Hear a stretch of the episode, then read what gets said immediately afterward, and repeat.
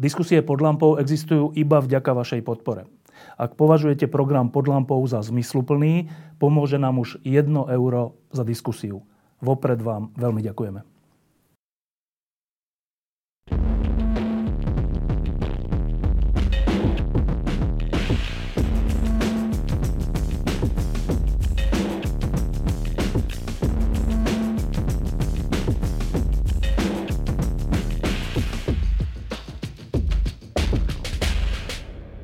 Posledných dňoch a týždňoch sme svedkami takého javu, ktorý vyráža dých. A to je zatýkanie ľudí, ktorí 10 ročia boli na Slovensku nedotknutelní a vznikajú z toho rôzne otázky. A tá hlavná je, e, či vyšetrovatelia a prokurátori, prokurátori e, cieľia presne, ak ide o spor alebo o boj s mafiánskym štátom z minulosti a ja som si preto zavolal dve dievčatá, dve ženy, ktoré sa dlhé roky venovali tomuto problému ako novinárky a dnes sa mu venujú ako pracovníčky, alebo teda ako či, aktivist, nie, aktivistky, ako členky Združenia Zastavme korupciu. Ale ešte predtým, než sa ich opýtam na to, čo sa práve deje a čo to znamená, tak poviem jednu vec a budem ma zaujímať, čo poviete. Bývalý minister obrany Gálko teraz nedávno dal taký status, kde povedal, že e, čo tí novinári furt kritizujú niečo, nemajú odvahu byť v politike a tým pádom vlastne nemajú právo vôbec niečo hovoriť, lebo to, že sú novinári je jedna vec, ale keby boli poriadni a mali by odvahu, tak by išli do politiky. Tak. Vy ste boli obidve novinárky a, a odišli ste z tohto povolania robiť niečo trochu iné. E, byť novinárom a zostať novinárom je málo odvahy? Znamená to málo odvahy, ako hovorí pán Galko? Tak eh, v prvom rade ďakujem, že si ma nazval, že som dievča, to už mi dávno nikto nepovedal. A, a, no, ja si myslím, že to znamená eh, presný opak. Videli sme to eh, posledné, posledné roky veľmi intenzívne. Veľmi intenzívne sme to vnímali, keď Jan Kucek doplatil na to, čo ako novinár robil. A zažili sme si to aj my s Kseniou, keďže sme písali o, o tých ľuďoch, ktorých tu dnes budeme rozoberať a keďže tiež sme boli sledované Kočnerovým komandom. Takže vôbec nemyslím, že na Slovensku znamená byť novinárom, mať málo odvahy, práve, práve naopak. Mňa môj manžel dlhodobo s touto, s touto témou, s týmto presunom provokuje. Ja mu dlhodobo v tomto odolávam. Zatiaľ som vlastne spokojná. Mám pocit, že dokážem veľa vecí ovplyvniť aj z tohto postu. Za čo ďakujem veľmi nadácie Zastavme korupciu, ako si vybudovala meno a aké uh, úlohy plní. Ja som veľmi rada, že, že sa do politiky, do vysokej politiky presúvajú komunálni politici, lebo v nich vidím aj do budúcna budúcnosť, budúcnosť a pozitívne, e, pozitívne politické správanie v tom, že si odskúšajú veľa vecí na nižšej úrovni a v tej vysokej to už e, vlastne len dopilujú. A myslím si, že e, aj posledné informácie ukazujú, že čo sa týka novinárov, že je to stále na Slovensku v niektorých prípadoch rizikové povolanie. A všetci, všetkým poctím no, novinárom držím palce, aby v tom vydržali čo najďalej odkrývať veci, ktoré chcú, iní, aby ostali zakryté. Tak toľko k pánovi Galkovi. A teraz e, k vám trochu. Ešte predtým znova, než sa dostaneme k téme oligarchov a tomu, ako sa na Slovensku vládlo. Ehm, vy ste boli roky novinárkami, e, naposledy v Trende, ale predtým aj v nejakých iných reláciách. Čo vás primelo k tomu, že ste opustili toto inak krásne povolenie, Zuzana? No, mňa v zásade príjmali uh, dve veci. Uh, ja som uh, už aj predtým, ako, uh, ako sa stala tá vražda, začala rozmýšľať uh, nad uh, zmenou povolania. Už vtedy som dostala uh, ponuku práve za nadácie Zastavme korupciu. Uh, pre mňa to bolo to, že vlastne ja som ako keby, uh, ja som pôsobila v redakciách, kde vždy, keď som prišla, tak ich kúpil nejaký oligarcha. Mm. Čiže uh, ja som, dá sa povedať, ako keby vždy unikala, unikala uh, do inej redakcie, ktorú ešte ten oligarcha nevlastnil. Naposledy uh, som sa ocitla v trende, kde uh, zhruba dva roky po mojom príchode Pentu, Penta kúpila, uh, kúpila práve trend. My sme sa snažili vlastne aj pod tou Pentou, aj s Kseniou, aj s Oliverom Brunovským, aj s ďalšími ľuďmi, ktorí tam už v súčasnosti nepracujú, keďže sme mali ten trend veľmi radi, tak sme sa snažili vlastne o, o ten obsah toho trendu bojovať. A vlastne ani nie, že bojovať, chvíľu sa nám aj darilo držať takú rovnováhu medzi, medzi tým, že vlastne čo bol verejný záujem a záujem čitateľov a medzi tým, kto nás vlastnil. Ale čoraz viac sme ako keby narážali vlastne na, na tie mantinely, na to, že, ten, že tá Penta naozaj vlastní má, má finančné záujmy, ekonomické záujmy v kľúčových médiách, o ktorých trend ako v kľúčových segmentoch, o ktorých ten trend informoval. A potom sme aj narážali pri rôznych kauzách, napríklad pri Kočnerovi na tú pentu a Samozrejme, že sme sa stále vyrovnávali na dennej báze s tým konfliktom záujmov. Čiže stále sme uvažovali, že či, či nie je práve čas vlastne odísť opäť niekam inám. takže to bol jeden takýto dôvod. Druhý dôvod bol ten, že naozaj ja som cítila možno aj to, že už nechcem iba tie veci nejakým spôsobom opisovať, ale že chcem možno ísť ďalej, čo ako novinár sa mi zdá, že novinárom to neprináleží podávať nejaké trestné oznámenia alebo proste sa usilovať o nejakú zmenu nejakej legislatívy, mm. tak aby ten systém bol nastavený lepšie. čiže toto bol taký druhý dôvod, že v zásade som sa chcela nejakým spôsobom posunúť, že, že už som nechcela na tie veci len upozorňovať, poukazovať na nich, ale aj navrhovať nejaké riešenia. A to sa mi zdá, že na pôde vlastne tej nadácie Zastavme korupciu, ktorá spolupracuje s mnohými renomovanými právnikmi a odborníkmi, že, že dokážeme vlastne tie riešenia aj prinášať, nielen ukazovať, čo je zlé. Ksenia, podobne? Ja sa smejem, že v zásade po každej materskej zmením prácu, ale uh, vážne sú, boli to veľmi podobné dôvody a hlavne presne, že uh, keď sme riešili tie veľké kauzy v trende, Vaštrnáka a potom Roba Strapatého a tak ďalej. Bolo také frustrujúce a po vražde uh, uh, Jána a Martiny uh, som mala naozaj pocit, že robím, že iba odhalujem ďalšiu špinu a že ma to tak akože aj negatívne pohlcuje a že potrebujem takéto B robiť aj niečo pre tú zmenu. Vy ste došli, prišli do nadácie Zastavme korupciu v roku 2019. 19. to bolo ešte pred voľbami. Um, a už to, to samotné, že v situácii, keď ten štát, ako sa dnes dozvedáme už na faktoch, fungoval vlastne celý na korupcii na najvyšších úrovniach, tak ísť do nadácie Zastavme korupciu môže pre niekoho znieť tak naivne. E, čo ste si od toho slubovali? No, slubovali sme si presne to, že, že dokážeme prispieť k takej tej nejakej zmene zmene tej spoločnosti, k spoločenskej zmene, k tomu, že sa tá situácia otočí vlastne v čase, keď už sme my prichádzali, tak už tu boli na Slovensku napríklad mohutné demonstrácie a tak ďalej, hej. Že ten na aktivizmus, na ktorých sme aj vystupovali. Čiže ten aktivizmus už bol, už bol silný a dúfali sme, že, že tá zmena môže nastať a ono to tak nakoniec aj, aj dopadlo. A, takže toto bol, bola moja nejaká taká hlavná motivácia, neviem, čo Ksenia. Obávam sa, že ešte najbližšie roky by mať dosť veľa roboty, takže o svoju prácu sa nemusím dať. No, e, a teraz k tomu, čo sa deje na Slovensku z vášho pohľadu. Lebo ten je zaujímavý. E, tak keď sa na to pozrieme mm, tak javovo, tak vidíme, že vedenie polície, vedenie prokuratúry, prokuratúry, vedenie súdov a už aj niektorí politici e, sú teda obviňovaní alebo zatýkaní, dokonca zadržiavaní väzobne. E, hovorí sa o organizovaných skupinách, o hlavách organizovaných skupín, ktorými hlavami sú často ľudia, ktorí ani nie sú politici, ani policajní funkcionári, ale nejakí ľudia bokom. Čiže keď to človek takto javovo sleduje, tak môže mať taký hrozný pocit, že to v akom štáte sme žili, že tie orgány, ktoré majú na starosti boj proti korupcii, boli tvorcami korupcie. Tak to je, to je že strašné. Teraz vy ste ale roky túto situáciu a tento štát popisovali rôzne prepojenia, to, ako veci fungujú, prečo ten a onen privatizoval a naopak neprivatizoval.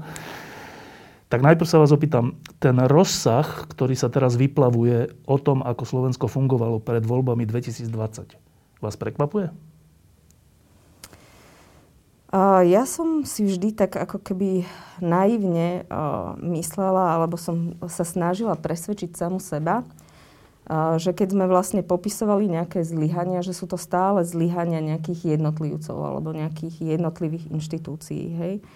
Keď sme popisovali napríklad nejakú kauzu uh, Bašternáka, tak sme si povedali, že fajn, tak uh, je to jeden človek, ktorý sa uh, dopúšťal nejakého trestného činu, možno mal nejakého známeho na finančnej správe, ktorý ho kryl a tak ďalej.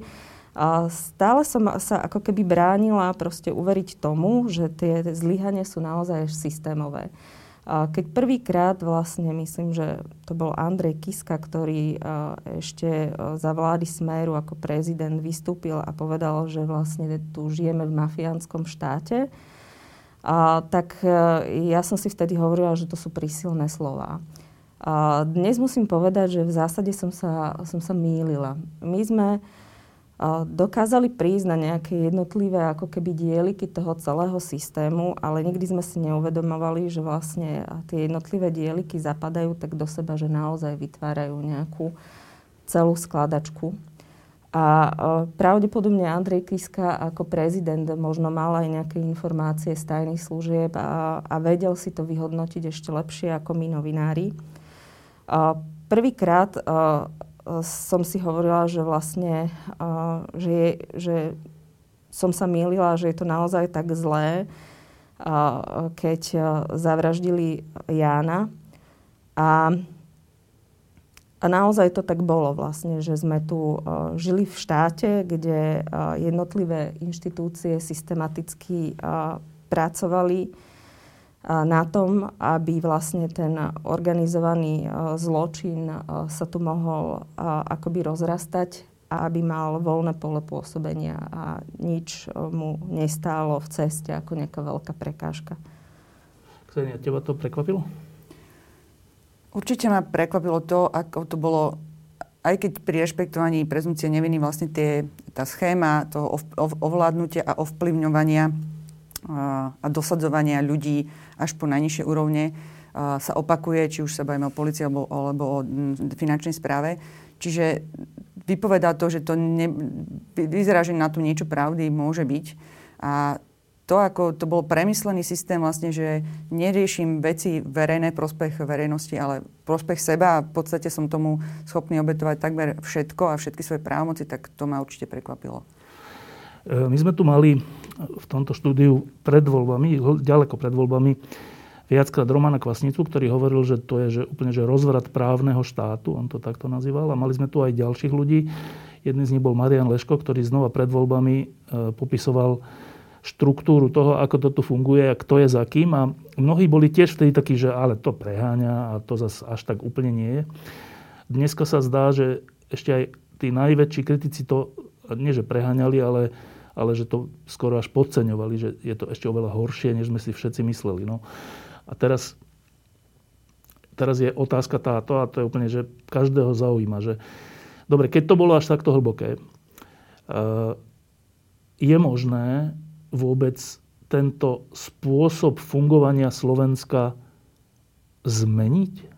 Alebo sú to také, že opakované pokusy od roku 92 rôznych opozičných strán, novinárov a všelikoho niečo zmeniť, potom do toho sami spadnú, znova sa k tomu vrátime a znova sa to bude opakovať. Tak ako vtedy bol, že Lexa bol chvíľu vo vezení a Mečiar bol predvedený za známych okolností na policiu, ale nič sa im nakoniec nestalo. Ani jeden súd neprehrali. Ehm, kým sa dostaneme k tým jednotlivým menám. Vy veríte, že tentokrát sa to podarí? A ťažko na to jednoznačne odpovedať, pretože asi to ovplyvní oveľa viac faktorov, ako si vlastne dnes vieme predstaviť. Ten rozsad toho vlastne zatýkania, toho obviňovania je dnes taký veľký, že by si človek mohol povedať, že je to tak rozbehnutý vlak. Sa nedá zastaviť? To niektorí že hovoria. sa už nedá zastaviť, hej. To niektorí hovoria. V každom prípade na to, aby vlastne a, tá, tá práca tej policie a prokuratúry mohla pokračovať, tak potrebujú nejakú politickú stabilitu. Vidíme, že čo sa vlastne dnes deje v zásade v koalícii, hej, a ak, ja neviem, prídu predčasné voľby, to nie je len možno Matovič tým straší, že proste každého kritika odrádza tým, že chce návrat hlasu a smeru. Čiže ja nechcem prevziať jeho rétoriku, ale samozrejme, že to, že akým spôsobom bude mať naďalej policia a prokuratúra voľné ruky, naozaj závisie od tej politickej konštelácie. Čiže toto je jedna vec. Druhá vec, ktorá mňa v zásade akože dosť znepokuje, je, že tým, že vlastne tak dlho tu pôsobila tá organizovaná skupina, zrejme organizovaná skupina, zatiaľ to nemáme rozhodnutie súdu, na čele prokuratúry, policie a súdov je, že nastala veľká erózia, ako keby rozvrat, hlavne napríklad vo vnútri polície. Dnes už, a to hovoria aj prokurátori, a dnes naozaj na tej NAKE máme málo schopných ľudí, ktorí dokážu vlastne do, doviesť trestné stíhania do konca tak, aby obžaloba na súde bola úspešná.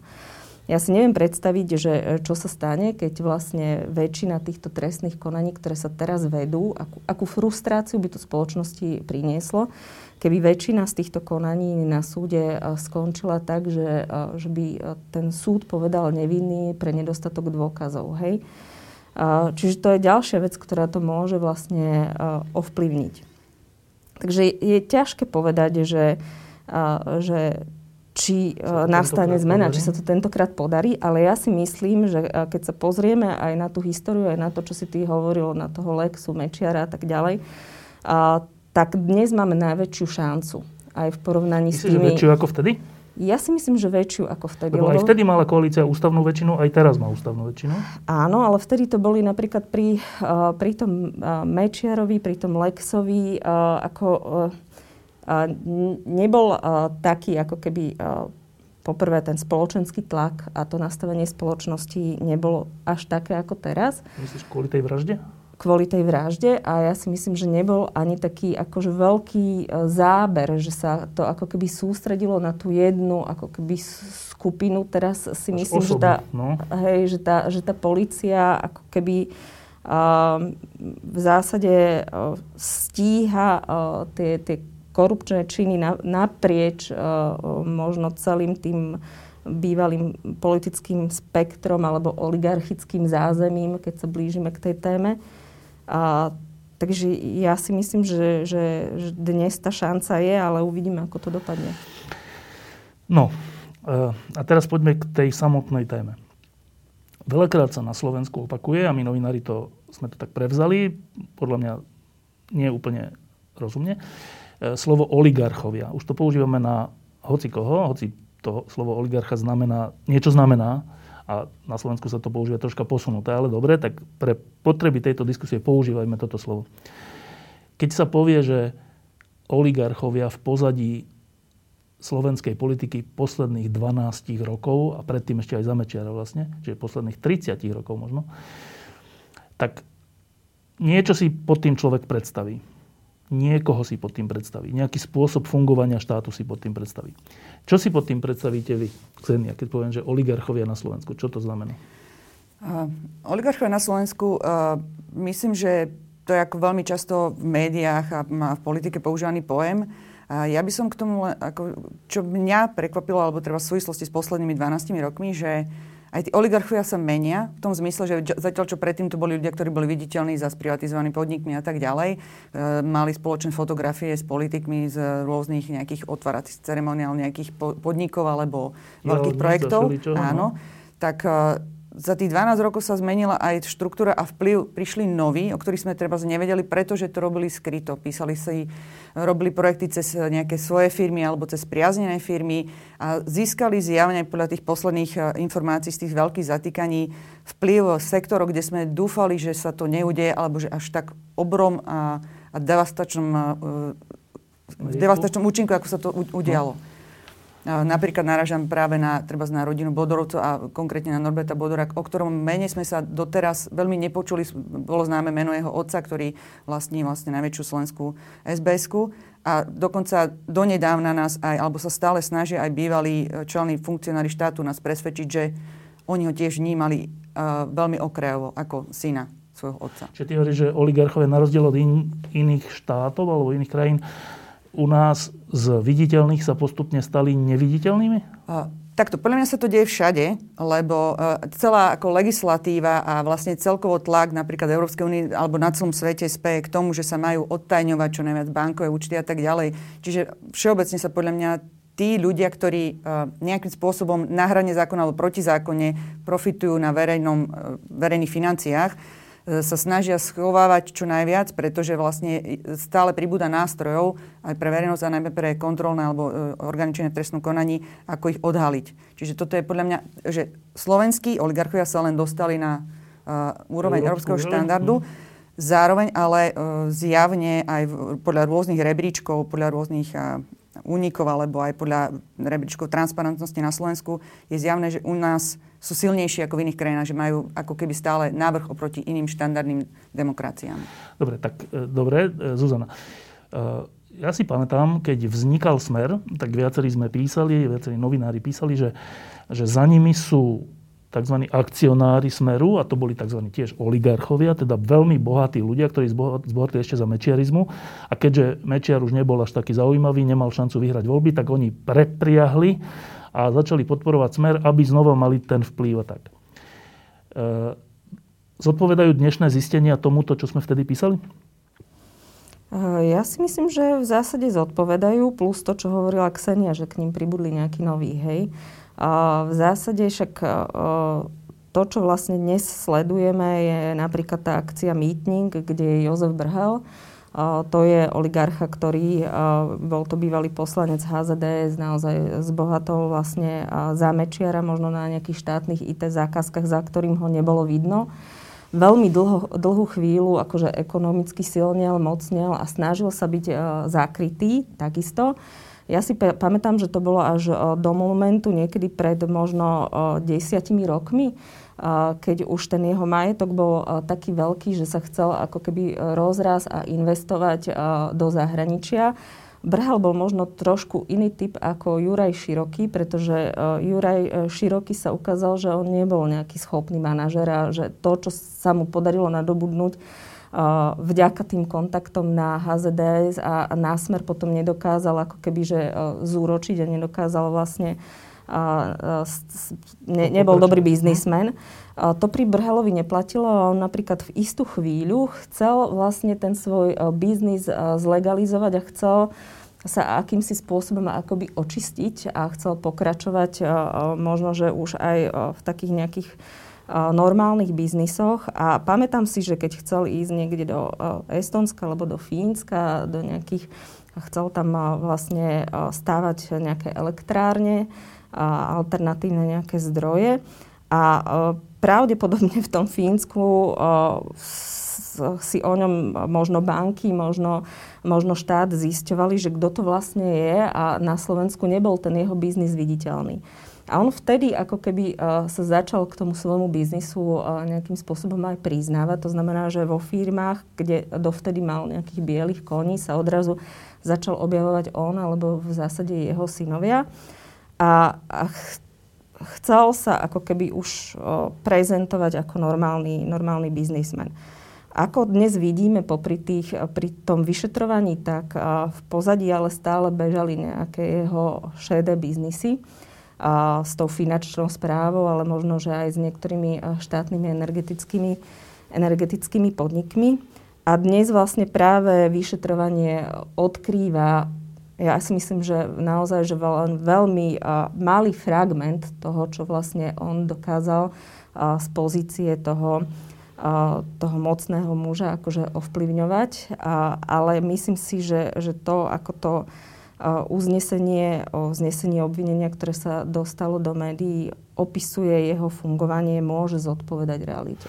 No, povedal si zatiaľ dve mená. Jeden je Jozef Brhel a druhé je uh Juraj Široký. Juraj Široký, ale hovorilo sa o 5, 6, 7 akcionároch Smeru. Kto to boli? Tak Miroslav Ibo bol ďalší spomínaný. Ako aj... Ale ten nebol na začiatku, bol to Por v zásade. Bol tam Brhel uh, široký por a potom tam... Uh, finančné skupiny tam neboli? Bo, finančné skupiny tam na začiatku neboli. Um, a v zásade niektorí z týchto, z týchto mužov už uh, svoj vplyv do istej miery uh, strátili. Kino napríklad, hej, Kino tam bol ešte uh, ten ďalší. Uh, Por má stále, uh, alebo teda málo v minulosti nejaký vplyv na železniciach, ale, uh, ale tí ostatní ako keby išli skôr do úzadia. Uh, bol tam ten široký s Brhelom a potom vlastne v súvislosti s Ficom sa spomínal výboh a ako Ksenia Makarová hovoria, ako vlastne ukazuje to vyšetrovanie, tak postupne si získal nejaký vplyv aj Boldor. Hej? No a teraz e, týchto 5-6 ľudí, ktorých sme teraz e, spomenuli, tak e, ako si majú ľudia, ktorí to až tak dopodrobne nesledujú, predstaviť to fungovanie? Čo to znamená, že títo ľudia boli v pozadí vzniku alebo fungovania HZDS a potom v pozadí vzniku a fungovania Smeru? Čo to konkrétne znamená?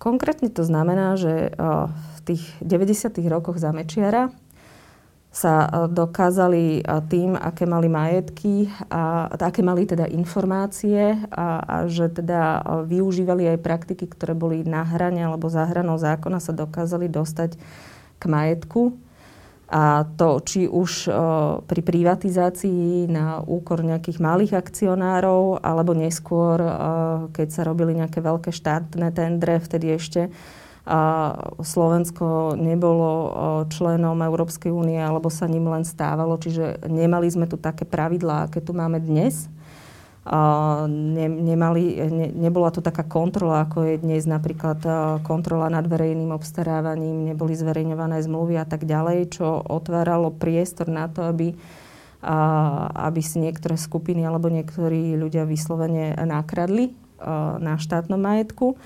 A takýmto spôsobom v zásade ekonomicky, ekonomicky zosilnili. A podchytili si niektoré politické strany, a tieto politické strany a títo politici často vlastne prijímali potom legislatívu a robili rozhodnutia nie v prospech, v prospech štátu a v prospech občanov, ale práve v prospech týchto úzkých ekonomických záujmov, ekonomických skupín a v prospech týchto oligarchov.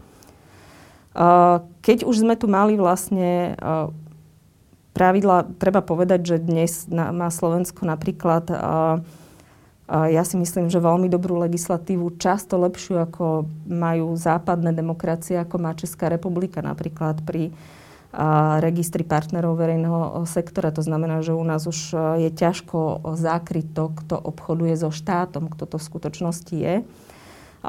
Tak sa snažili podchytiť si práve a, prokuratúru, políciu, a, súdy a, tak, aby keď napríklad novinári poukážu na niektoré kauzy, aby sa tieto kauzy nevyšetrovali a aby, aby dá, dá sa povedať, išli do stretené, čo svetkom sme boli v minulosti. Takže takýmto spôsobom si myslím, že oni si dokázali a, zabezpečiť fungovanie, a, fungovanie dlhé roky.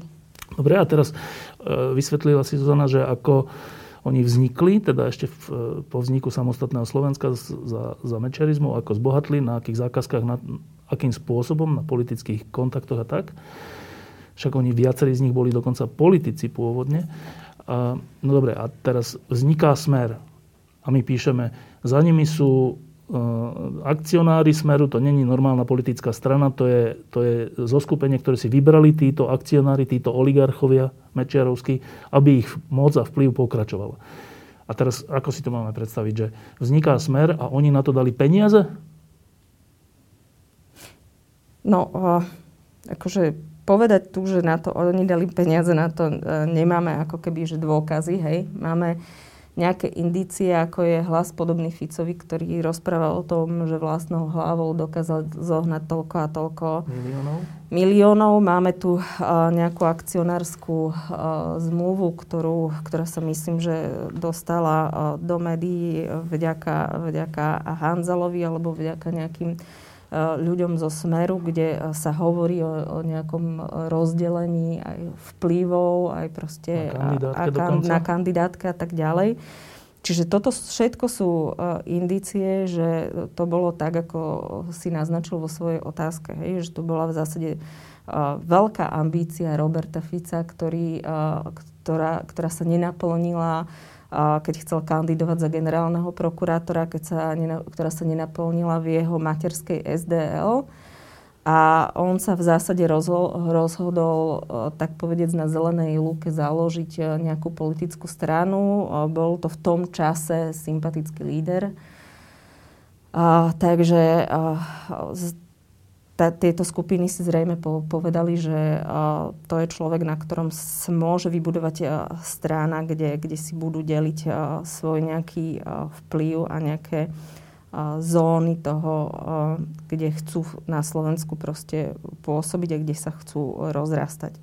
Čiže nemáme na to dnes dôkazy, že to tak bolo, že ale to máme... zaplatili teda? Že to priamo, priamo zaplatili, ale máme veľmi silné indície, že, že to takto... Dobre, teraz hovoríme o roku 2002. Teraz hovoríme o roku 2002, keď vznikal vlastne ten smer. A, keď... a teraz, Ksenia, ako si to predstavíme? Že e, pripustíme, není to veľmi odvážne pripustenie, podľa mňa je to úplne realistické pripustenie, že tieto skupiny e, finančne prispeli na to, aby smer nielen vznikol, ale aby vyhral voľby a bol mocný. A čo od toho očakávali? Uh, no, očakávali, to, pred, môžeme len predpokladať, alebo môžeme odhadovať, že očakávali od toho vplyv na niektoré vybrané sektory a napríklad prospech celej tej verzie o tom, že si e, rozparcelovali vlastne vplyv, svedčí aj niektorý, e, niektoré nominácie na ministrov.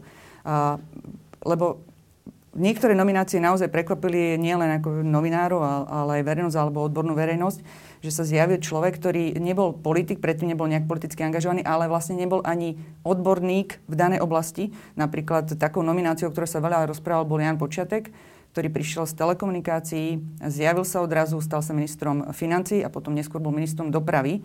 A, takže aj nominácie, e, a boli to aj ďalšie nominácie, e, keď vlastne potom máte podozrenie, že minister sa viacej ako e, tomu ministerstvu venuje nejakým určitým konkrétnym zájmom, ktoré ale sú také pochybné, tak to naozaj nahráva tej verzii o tom, že uh, ako sa tie nominácie tvorili. Ako pri, sa... tom, pri tom, možno pri tom počiatkovi, uh, tak tam neexistuje nejaké priame spojenie medzi ním a medzi uh, Brhelom alebo Kaliňákom, o čom sa teda iba hovorí, ale máme tu napríklad nomináciu svojho času sme uh, sa čudovali, že odkiaľ prišiel napríklad taký jahnátek, hej, a on predtým priamo robil vlastne pre firmu Širokého, hej, čiže toto bola tiež takáto nominácia. A teda, aby sme si to znova vedeli predstaviť, že som oligarcha, zaplatím vznik nejakej politickej strany, tá strana vyhrá voľby a ja teda poviem tej strane, že e, ja si želám, aby ministrom čoho bol ministrom Jahnatek? Hospodárstvo. Hospodárstvo a potom pôdohospodárstvo a všeličo. Okay, aby ministrom toho a onoho bol tento môj človek a tá strana povie, že samozrejme, však vy ste nám zaplatili, tak nech sa páči.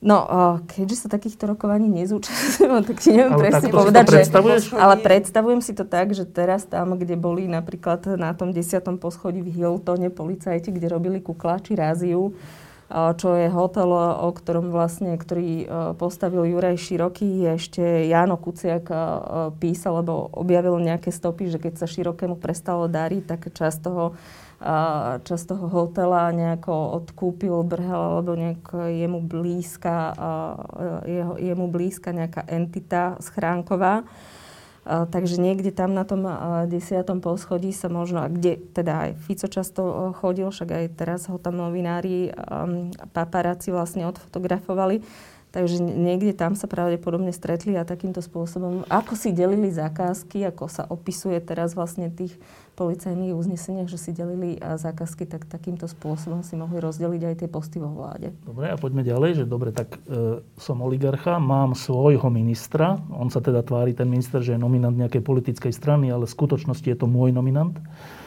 A čo tým sledujem? Ten minister to nie je len niekto, kto sa sfotí, e, keď sa formuje vláda, alebo keď preberá, preberá si e, dekret od, e, cez skrz prezidenta alebo prezidentku, ale je to osoba, ktorá vlastne na tom ministerstve rozhoduje o všetkých veľkých veciach. Ona aj rozhoduje o napríklad budúcich projektoch, ale zároveň vlastne po niektoré ministerstva patria miliardové štátne podniky alebo nejaké akciovky s podielom štátu, ktoré tiež majú nejaké svoje strategické ciele, majú strategické projekty. Čiže niektoré e, ministerstva sú viac, niektoré menej lukratívne v tom, že cez ne prebieha strašne veľa peňazí a ten minister de facto, aj keď nie je priamo, ale no, napríklad nominuje alebo rozhoduje o tých šéfoch, tých podnikoch nie o všetky, alebo minimálne má uh, štát má zase v dozornej rade ľudí, ktorí majú sledovať chod toho štátu. A za to všetko formálne zodpovedný ten strešný minister. Čiže ono to je ako v niektorých prípadoch veľmi kľúčová osoba hmm. na to, ktorá môže rozhodovať alebo alebo akože posvetiť nejaké veľké finančné toky. No a to sa pýtam, že e, keď teda už mám ako oligarcha svojho ministra a ten minister teda môže dosadiť do štátnych podnikov alebo do výberových komisí alebo všelikde Znova mojich ľudí, mojich oligarchových, nie štátnych alebo nejakých mojich. Dobre, a ten záverečný benefit je teda kde? Že kde na tom nakoniec ja oligarcha získam tie peniaze? Tak sú to v zásade dva spôsoby. A môžeme si to ilustrovať napríklad na tom Jozefovi, Jozefovi Brlovi, keď už vlastne sa bavíme o ňom. Jednak na konci dňa môžem profitovať zo štátnych zakázok. Ten minister bude, bude zastupovať moje záujmy, nie záujmy verejnosti. A nejaké veľké tendre alebo veľké, veľké nákupy môže v zásade prispôsobiť tak, aby z toho profitovali mne blízke firmy alebo firmy, ktoré mene odovzdajú nejakú províziu.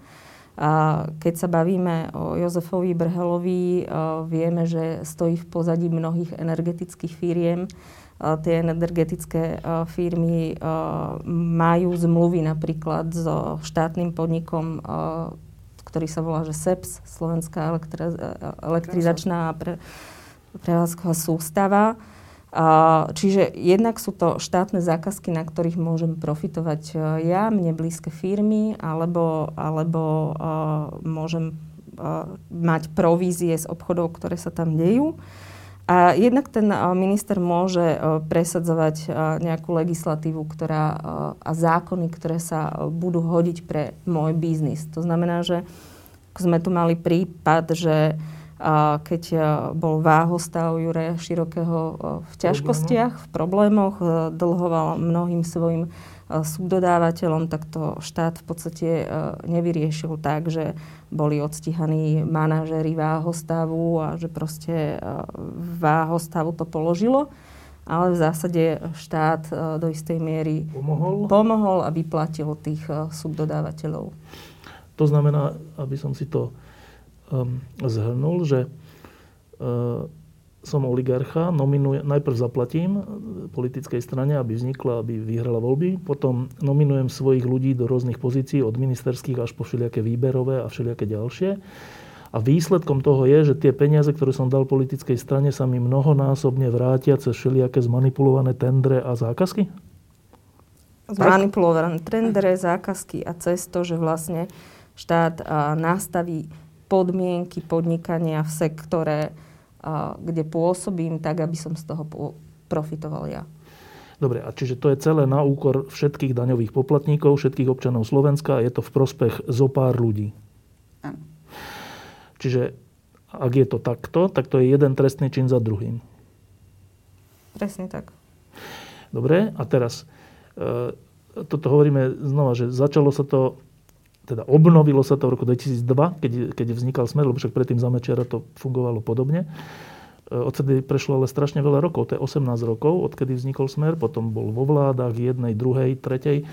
A viete, lebo také odhady sa tu robia, viete odhadnúť, že koľko nás to, nás ľudí na Slovensku stálo? No, Máme nejaké odhady, ktoré hovoria o tom, koľko vlastne my ročne prídeme na zmanipulovaných nejakých zakázkach, a koľko strátime v zásade na korupcii, ale uh, neviem, že či sa dá odhadnúť, alebo či to niekto robil, že uh, koľko z toho uh, tvoria iba tieto akoby schémy. Neviem, či bol teraz vlastne v poslednom rebríčku, kedy, ktorý robila Transparency International nejaký, nejaký takýto výpočet. Tam seba posunuli, že sme na úrovni rôznych krajín e, štýlu Strednej Afriky, ale ako tam to bolo hodnotené podľa parametrov skôr, že... Uh, Ako funguje právny štát a všeličo? nebolo to nejak... Ale teda hovoríme o miliardách eur, predpokladám.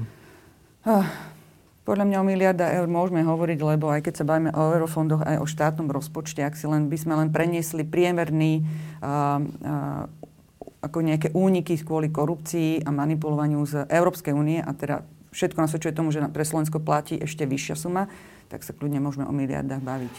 Ono je to, ono je to vieš, ťažké vypočítať, lebo to je aj to, čo pri, napríklad pri trestnom konaní sa hádajú advokáti s prokurátormi a podobne, že ako to vyčísliť tú škodu. Teraz sme mali napríklad pri tom Mytnikovi, vlastne, kde je momentálne obvinený František Imrece aj Jozef Brhel kvôli nejakým IT zmluvám, utajeným IT zmluvám na finančnej správe, kde vlastne boli podpísané nejaké dodatky, tak je tam vyčíslená nejaká škoda, nejakých 42 miliónov eur, hej. A v zásade to je suma, ktorú vlastne my ako daňoví poplatníci sme zaplatili za tie IT systémy. Ale e, na druhej strane, e, tá druhá strana môže tvrdiť, že to e, nemôže byť škoda, lebo tie IT systémy boli nejakým spôsobom dodané, hej. A niektoré z nich fungujú lepšie, niektoré nefungujú, niektoré fungujú dobre. Takže oni nejakú službu tomu štátu v zásade dodali, hej. A, no a policia to vyčíslila na sumu 42 miliónov eur ako škody. Takže je otázka, že či to berieme ako celý ten balík, alebo iba to, koľko by sme, koľko koľko by sme ušetrili, keby to išlo keby férovo. To, išlo férovo hej? to druhé. To, to druhé. druhé. To sa ťažko vyčísluje teraz. Hej? Dobre, a teraz. Uh, keď títo oligarchovia uh, takto ovládli nejakú politickú stranu a potom z toho takto profitovali. Ja som sa v tých rokoch s viacerými ľuďmi aj s politikmi rozprával, že E, nakoľko je to tak, že oligarchovia povedia a politici to urobia a nakoľko je to naopak, že politici niečo rozhodujú a oligarchovia niečo urobia. A viacerí zainteresovaní politici mi povedali, že postupom času sa to gardem mení, lebo tí politici, ktorí z HZDS alebo zo Smeru sa stali postupne veľmi silnými aj ekonomicky, tak postupne prestali byť takými nejakými sluhami oligarchov, že oni niečo povedia a my to teda urobíme, zakrieme to politickou stranou, programom a neviem čím, rečami o sociálnych istotách, ale urobíme to, čo oni chcú a že postupne sa to menilo skoro až na opačné garde, že tí rozhodujúci politici začali byť natoľko silní a vedomí si toho, že bez nich by tí oligarchovia nemohli existovať, že oni začali diktovať podmienky a celý beh udalostí. Bolo to tak? Myslím si, že dá sa s tým akože do veľkej miery sú, e, súhlasiť. A aj keď sme sa vlastne, a keď sme sem išli, tak sme sa s Kseniou bavili, že kam napríklad zaradiť takého Jana Počiatka. Že v zásade je to niekto, kto vidíme, že užíva obrovský majetok a aj dnes niekde sa stiahol do úzadia Ksenia e, sa ma pýtala, že ona by ho už zaradila k nejakému novodobému oligarchovi. Podľa mňa je to skôr niekto, kto vlastne e, do tej politiky e, išiel ako možno nominant niekoho a dokázal z toho vyťažiť maximum pre seba. Takže do istej miery je možné súhlasiť s tým, že vlastne ten, v tom smere vyrástlo niekoľko takýchto ľudí, ktorí dnes vlastne možno majú väčšiu aj ekonomickú, aj politickú silu ako samotní oligarchovia. Napríklad vlastne Petr Žiga, ktorý mal, je, mal firmu na obchod s drevom, hej, dnes je naozaj vlastne politikom, ktorý spolu s Petrom Pellegrinim zakladal, zakladal hlas, tiež ho policia preveruje jeho firmu kvôli nejakým nezrovnalostiam, mal tam raziu.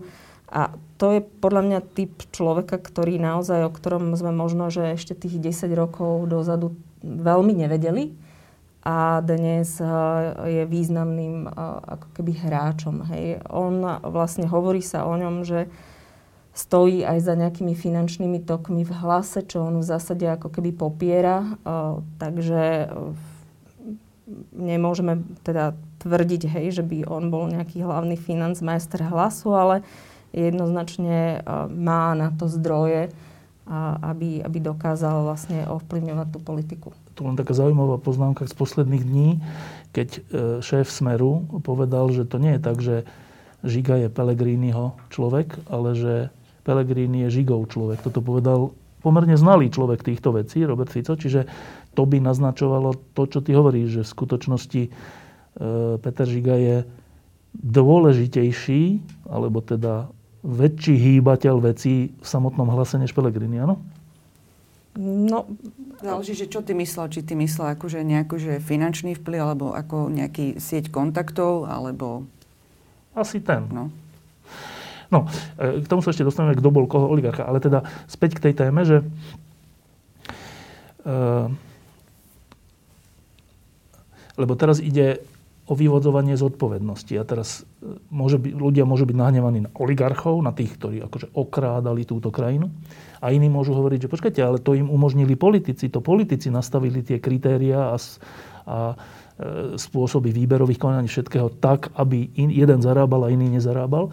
Čiže v skutočnosti sú zodpovední od A do Z politici. E, v tomto prípade Smeru, SNS a ďalších. Eh, vy sa prikláňate k čomu? Že, kto je za ten stav akože kľúčovo zodpovedný? Ja si myslím, že uh, keby, že som v zásade uh, na, nie oligarcha. A ak by som mala rozhodovať o tom, že kto je viac zodpovedný a kto by mal niesť no. väčší diel trestu v prípade, že sa veci dokážu, no čo som, samozrejme nie som, nie som sudca, nie som prokurátor, ale tak ľudský občiansky sa domnievam, že sú to tí politici. Pretože oni, oni sú tí, ktorí by mali byť pre občanov zárukou, že vlastne budú zastupovať ich, tých, ktorí im dali ten hlas. A oni sú tí, ktorí vlastne v tých voľbách v zásade klamali, hej. Oni sú tí, ktorí, e, tí politici, ktorí mali zabezpečiť e, e, na Slovensku rovnosť šanci pre všetkých hráčov na, na trhu a ktorí mali zabezpečiť vlastne, aby ten štát tu bol nie pre úzku skupinu ľudí, ale pre, pre ich voličov. Takže určite sú zodpovednejší politici. V každom štáte sa nachádzajú ekonomické skupiny, ktoré sa snažia posilniť si svoj vplyv a proste snažia sa predovšetkým zastupovať svoje obchodné záujmy. Samozrejme, malo by to byť nejakými legálnymi, legitimnými prostriedkami, čo tuto v mnohých prípadoch tak nebolo. Ale určite si myslím, že, že väčší diel zodpovednosti nie, nie sú tí uh, verejní činitelia. A takto nakoniec máme aj Eh, keď eh, si pozeráš trestný eh, zákon, tak sú tam vyššie sadzby pre ľudí, ktorí páchajú tú trestnú činnosť a sú vo verejných funkciách ako pre ostatných. Preto sa to pýtam, lebo bol taký čas a možno ešte docela nedávno, že keď sa chcel niekto presadiť ekonomicky, nie politik, podnikateľ, a nespolupracoval s nejakou mocou, tak ho zničili.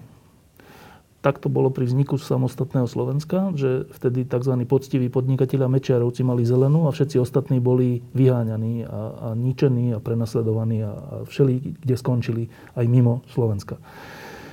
A to znamená, že trocha na obranu podnikateľov, teraz sa, sa vás pýtam ako bývalé redaktorky ekonomického týždenníka, že akú mal šancu významný podnikateľ nespolupracovať s vládnou mocou a byť úspešný za, za posledných 20 rokov na Slovensku mal? To je, je to ťažká otázka. Ako mal, ja si myslím, že mal. Nebolo to jednoduché, záležalo to niekedy od šťastia, záležalo to od biznisu. Ako od segmentu, v ktorom od, pôsobí? Od segmentu. Ideálne, keď som mu uh, mal takú, uh, taký nápad, ktorý sa mu hneď podarilo rozšíriť do zahraničia, že nebolo obmedzený na nás. Ale na to mám jeden taký pekný príklad. E, nie je to úplne, že top podnikateľ, ale akože z východného Slovenska, taký vinár s, aj s takým malým ubytovaním, ktorý hovoril, že aj ho volali, presne ho lanárili a do nejakých politických e, schém alebo funkcií povedal, že nie, vždycky sa toho dočal bokom. Nikdy neúspel, dával si aj žiadosti na eurofondy, ale potom sa mu to raz podarilo, dával si opakovane, ako vždy mu to zamietli, lebo sa nepodelil. Raz sa mu to podarilo, lebo sa blížil koniec e, tohto toho rozpočtového obdobia, programového obdobia potrebovali tie eurofondy uzavrieť. Čiže vytiahli aj jeho žiadosť niekde zo spodu. Ostatní žiadosti dostali už, hovorí, že síce sa vtedy zadlžil, lebo na to vôbec nebol pripravený, ale však už keď mu to dali, tak si tých zvyšných požičal. Čiže on nejak, hovorí, že tak tam nejak funguje, hej, niečo sa mu podarilo. Takých prípadov je, ale sú ojedinelé a ja súhlasím, že ono, za tých, a to nie je len 12 rokov, posledných 12 rokov, to je dlhšie obdobie, uh, Bratislava možno, alebo veľké mestá sú ešte na tom možno lepšie, že naozaj v tých menších mestách to bolo ten starosta alebo primátor za nejakú stranu, má tam veľké postavenie, on si tam naozaj do, dosadza od, pomaly od šéfa železničnej stanice, šéfa lokálnych hasičov a šéfa e, ďalších úradov, ktoré chodia na kontrolu tým podnikateľom svojich ľudí. Čiže naozaj vychádzať s tým nejakým miestnym politickým uh, šéfom bolo veľmi dôležité. Neviem, že či sa mu musel hneď niekto podkladať, ale zavolať ho sem tam asi na nejakú veľkú oslavu bolo nevyhnutné v niektorých častiach Slovenska. Mne to tak príde, akože je to smutné, ale... Jedna vec je zavolať na oslavu, ale iná vec je, že podielať sa skoro, až by som povedal, na trestnom čine, uh, nejakého úplatku alebo niečoho takého. Znova príklad z minulých 10 ročí, keď som sa rozprával s viacerými aj developermi, ktorí mi povedali, že počuj, ale my keď chceme v tej Bratislave uspieť, tak my tu máme takú konkurenciu iných developerov, ktorí sú úplne spojení s politikou, že keď my niečo neurobíme v prospech nejakej politickej strany, tak my proste neúspieme. My akože zanikneme. A boli z toho takí smutní a teda medzi riadkami som čítal, že teda oni niečo tiež podnikli. A teraz to je tá otázka, že podnikatelia, podnikanie je super dôležitá vec a je to výborná vec. A trh a, a, a developeri a všetko pozdvihuje Slovensko dopredu. No ale keď žijem ako podnikateľ v krajine, kde všetko je podmienené nejakým súhlasom politickej strany a bez toho sa nepohnem a keď, jej, keď sa jej nezavďačím, tak môj biznis skončí, tak e, čo mám vlastne ako podnikateľ? Čo sa mám odsťahovať? Alebo čo mám robiť, v situácii, keď žijem v mafiánskom štáte a som podnikateľ? Čo mám robiť? Akože ono to súvisí uh, s tým, ako Ksenia hovorila, že uh, v akom segmente podnikáš. To znamená, že ak podnikáš uh, v segmente, ktorý je veľmi regulovaný štátom, no. energetika a tak ďalej, tak veľké, bohužiaľ, akože veľmi veľký manevrovací priestor nemáš. Ak proste podnikáš v niečom, kde môžeš svoj nápad, svoju myšlienku alebo svoj výrobok vyviezť aj do zahraničia, tak je to lepšie. Napríklad máme tu príklad aj takej stredne veľkej IT firmy Accenture, ktorá sa v istej chvíli rozhodla, že nepôjde do štátnych tendrov, lebo takmer všetky sú skorumpované štátne IT tendre. A v zásade akože urobila rozhodnutie, že nebude obchodovať so štátom. Ale niekde, ako ty naznačuješ, napríklad aj pri tých developerských projektoch, kde potrebuješ nejaký súhlas, stavebné konanie beží, potrebuješ... čas. No? A tak ďalej, a tak ďalej. Všetky možné tak, úrady ťa prídu skontrolovať. No. Tak naozaj uh, veľmi veľký manevrovací uh, priestor v zásade tu nie je, hej. A... Mm, Ťažko povedať, akože, uh, že zakončiť to nejakou takou skeptickou myšlienkou ešte z našej pozície, že, že, že proste... Keď sa proti tomu ozvali, tak výsledok bol ten, že vlastne, že napríklad, že im bol ponúknutý úplatok, ak sa niečo urýchli, tak ešte namiesto toho, aby sa prešetroval ten prečin alebo nejaké možné porušenie zákona, boli vyšetrovaní oni. No, no hej, no. Áno, takýchto prípadov žiaľ máme viacej. No Sme ja sa na to preto viacej. pýtam, lebo uh, ten, ten aj spravodlivý hnev alebo rozhorčenie nad tým, ako to tu fungovalo, e, môže byť nasmerovaný tam aj tam. A teraz ja sa na to pýtam, že, na, že čo je fér? Je fér nasmerovať ten hnev na podnikateľov? Brhela, Širokého, ďalších? ktorí ale podnikali v tak nastavenom prostredí, viacerí z nich ho nastavovali, to prostredie, to teraz nechávam bokom, ale podnikatelia, ktorí pôsobili v tak nastavenom prostredí, že ináč by nemohli byť podnikateľmi, keby sa toho nepodielali. To, to, áno. Tak mne sa zdá, opravte ma, že ten spravodlivý hnev, hnev má byť nasmerovaný na politikov, ktorí takto nastavili celé prostredie a nie na podnikateľov, ktorí inak by zanikli. Ja viem, že je to troška relativistické, lebo aj tí podnikatelia však nemuseli. Nemuseli sa toho zúčastňovať, nemuseli páchať trestné činy, nemuseli sa zúčastňovať korupcie, až na to, že by potom neboli podnikateľmi. Tak vyžadujeme toto od nich, aby prestali byť podnikateľmi? Dá sa v nejakom dlhodobom horizonte vyžadovať od nich, aby prestali platiť tie úplatky, lebo čím viac tých podnikateľov bude takých, ktorí nebudú ochotní vlastne sa toho zúčastňovať a budú na to upozorňovať, tak tým menšiu šancu budú mať tí politici, ktorí vlastne nastavujú systém tak, aby vlastne tie peniaze tiekli do nejakého súkromného vrecka alebo do, do, do kasy tých politických strán. Ale toto je proste uh, taká veľmi ako keby, že dlhodobá no. nejaká proste vízia, ktorá závisí skôr aj od uh, nastavenia spoločnosti, spoločnosti no. ako takej. Hej, no. lebo Ale keď si v tej konkrétnej situácii, vieš. Keď si v tej konkrétnej situácii, tak ja rozumiem tomu, že je to ťažké, ale uh, aj tak si myslím, že máme uh, právo vyžadovať od tých ľudí, ktorí chcú na Slovensku podnikať a majú na to zdroje, aby proste sa postavili, aby na tom nejakým spôsobom sa nezúčastňovali. Pretože čím viac tých ľudí bude, čím viac tých Aj ľudí... Cenu, že zaniknú? Čím viac tých ľudí pôjde na políciu a tak ďalej, tak tak si myslím, že tým viac máme e, šancu, že to prostredie, prostredie sa zlepší. Ako boli ono, aj také... ono nezaniknú úplne, hej. Akože vezme, vezmi si taký prípad uh, napríklad takej veľkej stavebnej spoločnosti Skánska, ktorá istú chvíľu začala vlastne ráziť takú politiku čistých rúk, že nebudú vlastne keď a, vymenili vedenie a tak áno. A proste no. všelijaké procesy a prišli o tunel Višňové, no? A v zásade a, za, ešte za Figela mali nejaké zákazky. Potom, keď Figel no. odišiel, tak prišli o tie veľké zákazky akože na úrovni vlastne štátu. Oni o tom možno, že nejako nerozprávajú aktívne, tí manažéri, a možno nikto z tých manažerov by ti, by ti nepriznal, ale už len samotným pozorovaním vidíš, že proste o tie veľké zákazky prichádzali keď urobili to, to rozhodnutie, že, že proste sa na tom nebudú, sa na tom nebudú podieľať. A, ale predsa dokázali prežiť, hej. Dokázali prežiť, pretože že je to schopná nejaká firma a proste možno sa presunuli z úrovne štátu do úrovne nejakých samozpráv, že robili menšie veci pre samozprávy, ale v zásade prežili, hej. A, mm, ja, ja si myslím, že Hlavne je to ale nadnárodná firma, ktorá má na to, aby prežila. No. Je, je to tiež pravda. Akože je, je to zložitá téma, určite je to zložitá téma, ale asi by sme nad tým nemali mávnuť rukou povedať, že vlastne inej cesty nie, ako proste sa na tom ja zúčastňovať. Chcela dodať, že ono, nemôžeme sa na to pozrieť optikou, že čo keď zaniknú. No, oni, by, oni keď uh, by sa začali správať ako, tak, ako vlastne to od nich Zákona? konkurenčne, začnú čeliť konkurencii, tak keď je normálne, že podnikaní som buď schopný ustať tú konkurenciu, prinašať nejaké inovácie, alebo byť dobrý, alebo zaniknem. Pre, ako neriešime ani ostatných podnikateľov, ktorí zanikajú. Lenže čiže... tá konkurencia je neférová. No, hovorím o tých, že práve, že tí neféroví hráči, že nemôžeme sa na nich pozerať, že ich nebudeme teraz vôbec stíhať, aby neprišli ľudia o pracovné miesta, pretože tie miesta, no, že oni by mali čeliť, uh, keď začnú čeliť normálnej konkurencie, keď to ustanú, tak prosím, nefungu, akože nech, uh, nemám s tým problém, ak fungujú ako ostatní hráči na trhu.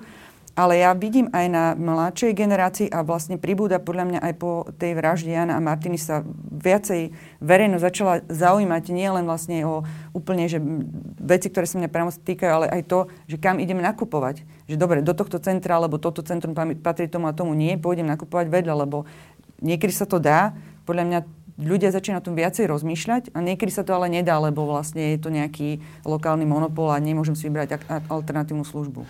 Ešte sme v tejto diskusii nespomenuli naše finančné skupiny, dve velikánske, ktoré pritom hrajú veľkú rolu, ale nezaradili ste ich v tom, čo som sa pýtal, ani medzi oligarchov, ani medzi politikov, však to je z definície. E, akú rolu oni hrali počas tých posledných 12 rokov?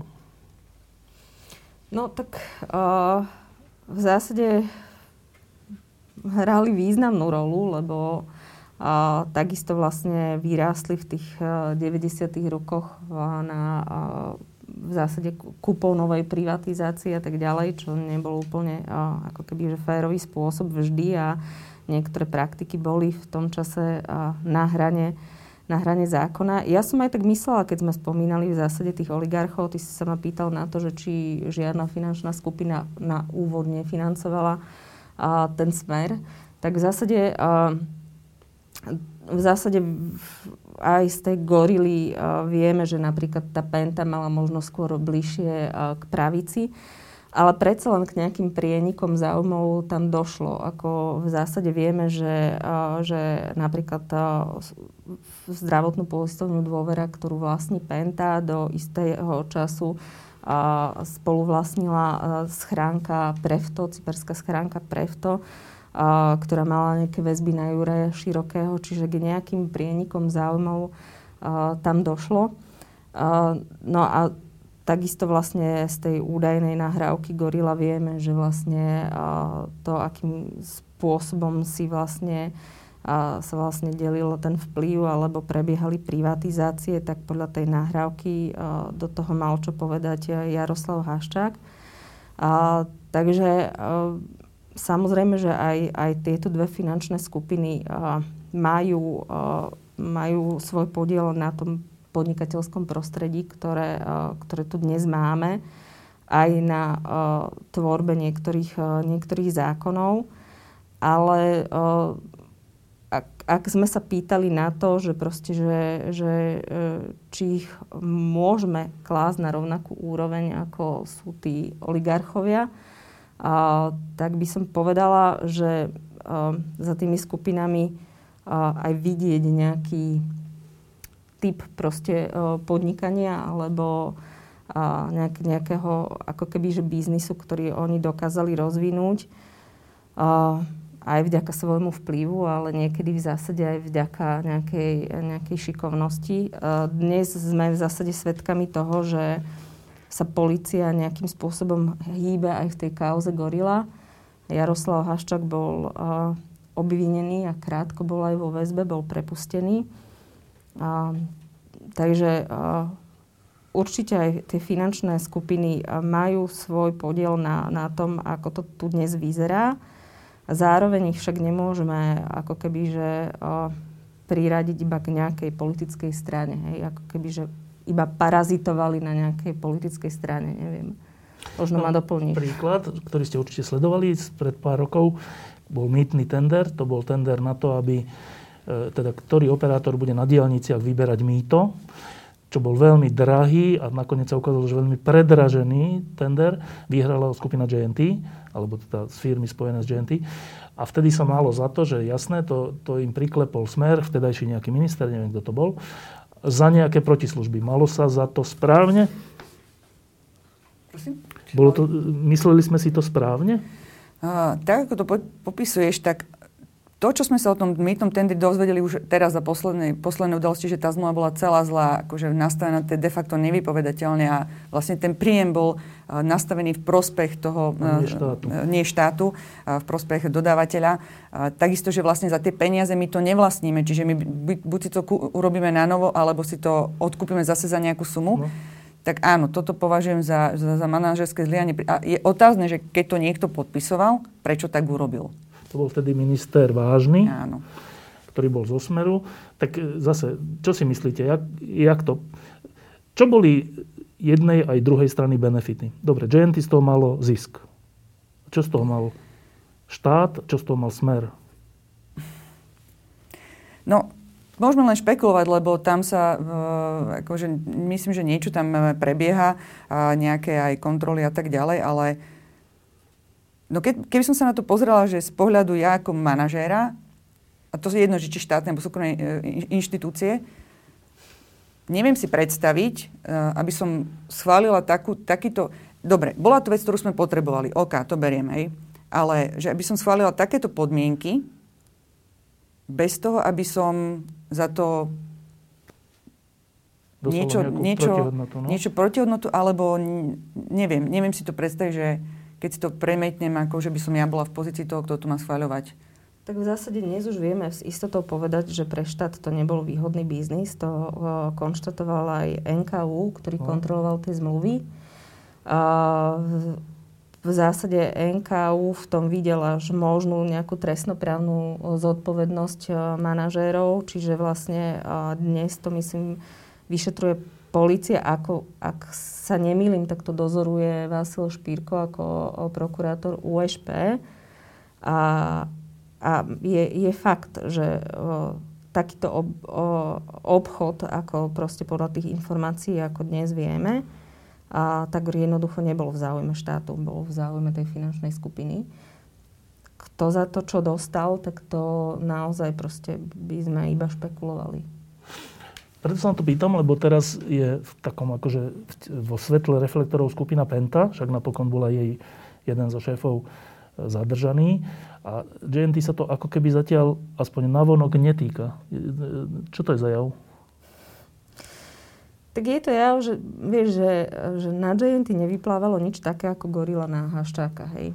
To je niečo, čo proste vlastne sme mohli všetci počuť. Tá nahrávka bola vonku, čiže a vlastne ten zážitok, ktorý si ty mal, ale všetci vlastne v tejto republike, ten sluchový, kde sme počuli na nahrávke priamo, ako sa proste dohadujú nejaké akože možné budúce kšefty, tak proste ten tu máme, hej tá gorila je vec, ktoré, ktorá bola tak uchopiteľná, že sa jej v rôznych politických kampaniách vlastne chopili aj rôzni politici. Čiže možno, že v tomto má ten hashtag a tá penta väčšiu smolu ako to JNT, pretože keď povieš niekomu, že ja neviem, mýtny tender, hej, tak je, proste no. ľudia nevedia. Hej, aj z našich skúseností vieme, že keď niekomu povieš, že niekto ukradol miliardu, tak si nevie predstaviť akože množstvo tých peňazí, hej, ale a, proste keď a, niekto počuje na nahrávke a, háščáka s niekým, s malchárkom alebo s bubeníkou, tak to je úplne iná vec, hej. A čiže jednak JNT nemalo tú, tú gorilu, a, ktorej by sa teda chytili aj tí politici. A, takže do, do istej miery preto sú možno, že v úzadí, a, ale rovnako majú svoje kauzy. Jednou z nich je práve ten mýtny tender, ale aj iné. No, um, teraz keď nás počúvajú ľudia zo Smeru alebo z Hlasu, tak, tak typujem, že hovoria, že e, tí teda čestnejší, tak hovoria, že však jasné, aj my sme mali takéto všelijaké problémy, ale aj pravica mala takéto problémy. Aj pravica bola spojená so všelijakými v úvodzokách svojimi oligarchami, Viď Palacka a ďalší ľudia. A že prečo o tom nehovoríte? Tak a teraz skúsme o tom hovoriť. Že za posledných 12 rokov, keďže vládol Smer, tak logicky hovoríme o tých 12 rokoch nejakého druhu korupcie a nejakých oligarchov. E, líšilo sa zásadne e, fungovanie štátu za vlád SDKU alebo SDK? No, uh, to uh, už chce takú, že historickejšiu pamäť, ale dá sa povedať, že tá uh, prvá vláda Mikuláša Zurindu, uh, tak uh, aspoň, ja neviem, však uh, vlastne ty máš možno, že ešte viac skúseností z toho obdobia ako ja, ale ja to tak hodnotím, že tie také vážnejšie korupčné kauzy sprevádzali až tú ďalšiu vládu. Hej, že tá prvá ako keby sa sústredila na nápravu škôd po Mečiarovi a, a že vlastne vnímam ju z tohto pohľadu o čosi pozitívnejšie ako tú druhú. Hej. A pri tej druhej sa tam už naozaj vlastne objavila kauza, kauza Palacku, tunela Branisko a ďalšie. A ono, ono vlastne aj v zahraničí nemôžeme očakávať od žiadnej vlády, že teda bude mať absolútne, že, že, že, že nebude mať žiadne kauzy alebo nulovú nejakú korupciu. Otázka je, že ako sa potom uh, s ňou vysporiada a či, či je tá korupcia, dá sa povedať, zakodovaná až e, geneticky v základoch tej strany. Ako sme mali napríklad pri e, Smere, ktorý v zásade vznikol, hej, podľa toho, čo vieme, na základe ko- e, dohody nejakých proste akcionárov, nejakých oligarchov. Čiže nie na základe nejakej nejakej myšlienky a, a nejakého proste smerovania nejakej vízie, hej, ako, ako v prípade možno SDK, hlavne teda SDK. A, takže toto ja vnímam ako ten rozdiel a potom prečo sa podarilo tej korupcii možno za tých 12 rokov smeru uh, výrazť je aj to, že, uh, že tam bola nejaká tá kontinuita, hej? Že v zásade nedošlo k nejakému prestriedaniu moci, ktoré samo o sebe znamená popretrhanie nejakých klientelistických väzieb, výmenu nejakých ľudí, nejaký proste nový vietor na úrade, ale proste pokračovalo to kontinuálne 12 rokov. Takže tam ja vidím také nejaké hlavné rozdiely, že prečo, a prečo si myslím, že tej korupcie za, tej, za tých 12 rokov smeru bolo možno viac a a menej sa tá spoločnosť dokázala s ňou vysporiadať ako, ako v tých obdobiach predtým, kedy vládla vlastne pravica. Hoci keď si vypočujeme tú, tú nahrávku Gorily, ktorú ty si použila slovo údajná, podľa mňa dnes to už ani nie je, že údajná. Či už to nie je náhodou potvrdené, že je to, že je to teda pravdivá vec? Mm, tak uh, ako viem, tak ešte a ešte vlastne predchádzajúci šéf týmu Gorila Kyselica podrobil tú nahrávku nejakým expertíznym hmm. skúmaniam a, a malo by to tak byť, že sú na nej hlasy. A hlasy vlastne Haščáka, a Roberta Fica a proste ďalších. Ale a, ešte nepotvrdil súd, a, že, že je to tak, takže Dobre, ale tak pre potreby tejto diskusie hovoríme o nahrávke, nie o údajné nahrávke, aspoň ja teda hovorím. Tak dobre, dobre. Tak, keď počujeme túto nahrávku, Ksenia, tak uh, zdá sa ti miera korupcie za tej druhej Zorindovej vlády menšia ako, posl- ako ďalšie 4, 8, 12 rokov? Nám niekedy chodia do nadácie také ako keby výčitky, že prečo sa nevenujeme aj nejakým že starším kauzám mne sa to akože úplne, vzhľadom na to, koľko sa ja venujem tým veľkým kauzám, e, ako ťažko porovnáva, lebo vtedy som ešte e, tieto veci riešila okrajovejšie. Ale tieto e, niektoré kauzy, ktoré sme teraz za posledné roky odhaľovali, boli tak sofistikované a boli tak premyslené, že mňa to ako veľmi fascinovalo. Ja som sa predtým s tým nestretávala je pravda, že novinári majú teraz, a aj verejnosť má teraz e, oveľa viac nástrojov, ako tie veci odsledovať. Čiže možno keby sme mali tieto nástroje, tieto verejné databázy, a keby ne, nebola premlčacia doba, že vlastne aj policajti a vyšetrovacie orgány by mohli konať aj v starších prípadoch, tak by sme možno veľa vecí odhalili aj predtým. Ale, ale myslím, že policia a všetky kontrolné orgány majú dosť veľa roboty s poslednými vecami aktuálne. A tie boli teda obrovského rozsahu a tie projekty boli... No, bolo to dosť prerastené. Ako no, je s tým dosť roboty aj za tie posledné roky. Ale že tá otázka je, že keď počúvaš tú nahrávku, tak e, v tomto má podľa mňa Robert Fico pravdu, že to nie je kauza Smeru, hoci všetci novinári hovoria, že či tam bol na tej kole alebo nebol. To, je, to, to není hlavná vec. Tá hlavná vec je tie rozhovory s inými ľuďmi a vtedy však to Jasne. bolo za inej vlády, tie, tie tendre a tie všelijaké veci sa diali za inej vlády, že to je, to je naozaj kauza pravice. A že keď to počul, ja keď som to počul, vtedy, dávno, dávno, tak ja som bol z toho úplne, že, že taký, že zhrozený. Že nezdá sa mi tá korupcia menšia, ale možno sa mýlim. Menšia si nemyslím, že je. A ja, vtedy, čo bola...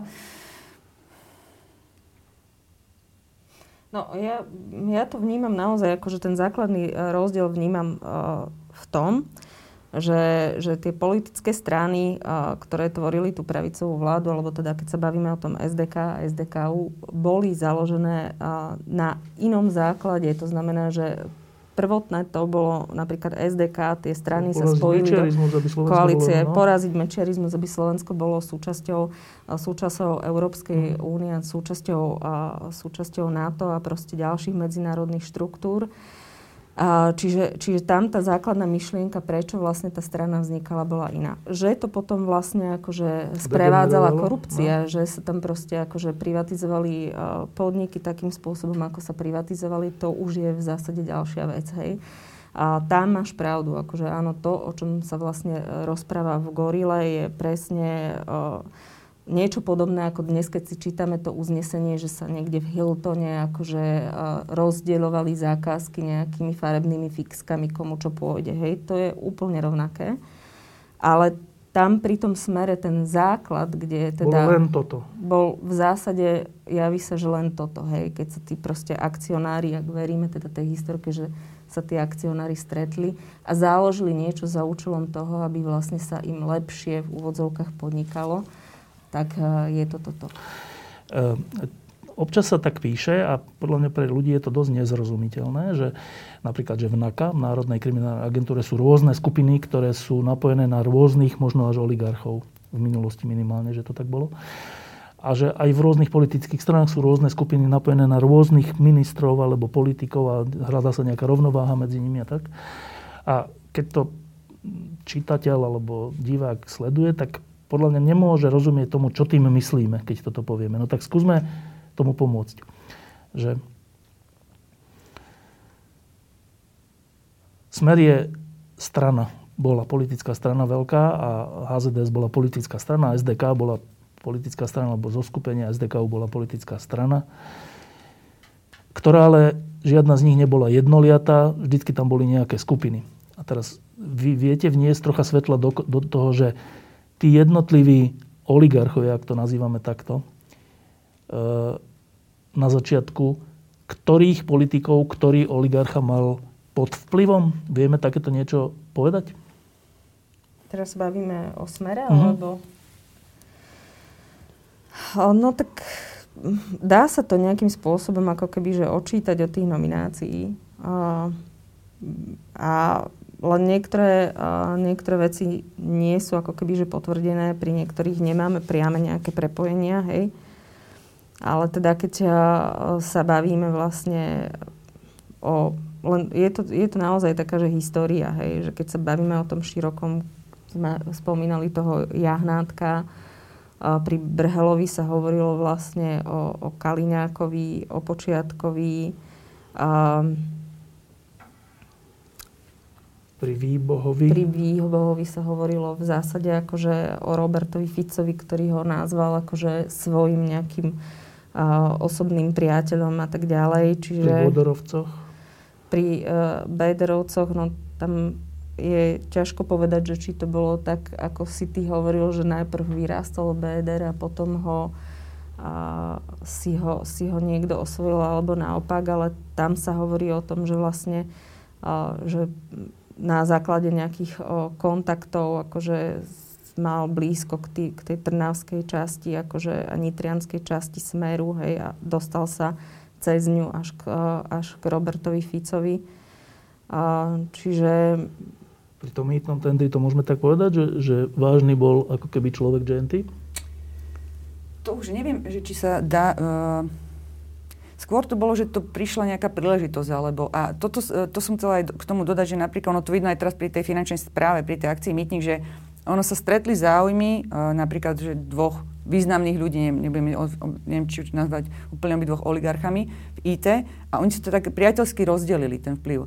Čiže tam bol napríklad uh, o vzťahu Františka Emreco s uh, Michalom Suchobom je známe, že teda boli si blízke, aj keď myslím, že trochu to popierajú, ale akože zase nepopierajú, že by sa poznali. A vlastne to, potom už cez, je otázne, že či cez Michala Suchobu alebo vlastne nejakým iným spôsobom sa tam, si tam na tie záujmy, na tie finančné správe našli aj ďalší. Podľa tých informácií, teda, ktoré máme. Ešte sme vôbec nespomenuli meno Marian Kočner a to, to znamená, že on nepatril k takým tým významným uh, oligarchom? Tak to je... Uh, ja by som ho ako nezaradila až do nejakej, nejakej vysokej triedy. To v zásade vieme aj uh, na základe tej uh, komunikácie s trajmi, s kým on sa bavil, alebo koho vlastne on ovládal, tak to bola vlastne uh, štátna tajomnička Monika Jankovská. Čiže aj on vlastne... Ale aj generálny prokurátor. Aj generálny prokurátor, to je pravda. A, ale keď sa, keď sa on vlastne chcel uh, dostať k Ficovi, tak väčšinou vlastne písal Boldorovi a uh, vlastne cez neho ako keby komunikoval. Čo bol, že druhá liga? Čiže uh, ja si myslím, že, že bol tak trochu druga, druhá liga akože v tomto. Aj keď teda zdá sa, že, že hlavne teda vďaka, vďaka tomu generálnemu prokurátorovi a vďaka proste potom svojim uh, kontaktom dokázal ovládať nejaké úrovne uh, súdov a dokázal vybavovať uh, rozhodnutie súdov po, minimálne podľa tej komunikácie vo svoj prospech alebo v prospech tých ľudí, ktorí sa na neho obrátili.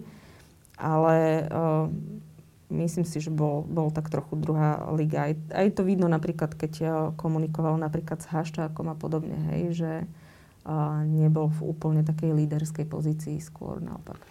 Dobre, a teraz e, k súčasnosti. Tak e, ak to takto fungovalo a všetko nasvedčuje tomu, že to takto fungovalo, ako ste predchádzajúcu hodinu hovorili, tak Zuzana si povedala, že vtedy mala prezident Kiska pravdu, keď povedal, že mafiánsky štát a mnohí si mysleli, že to je prehnané, ale dneska sa ukazuje, že to prehnané nebolo.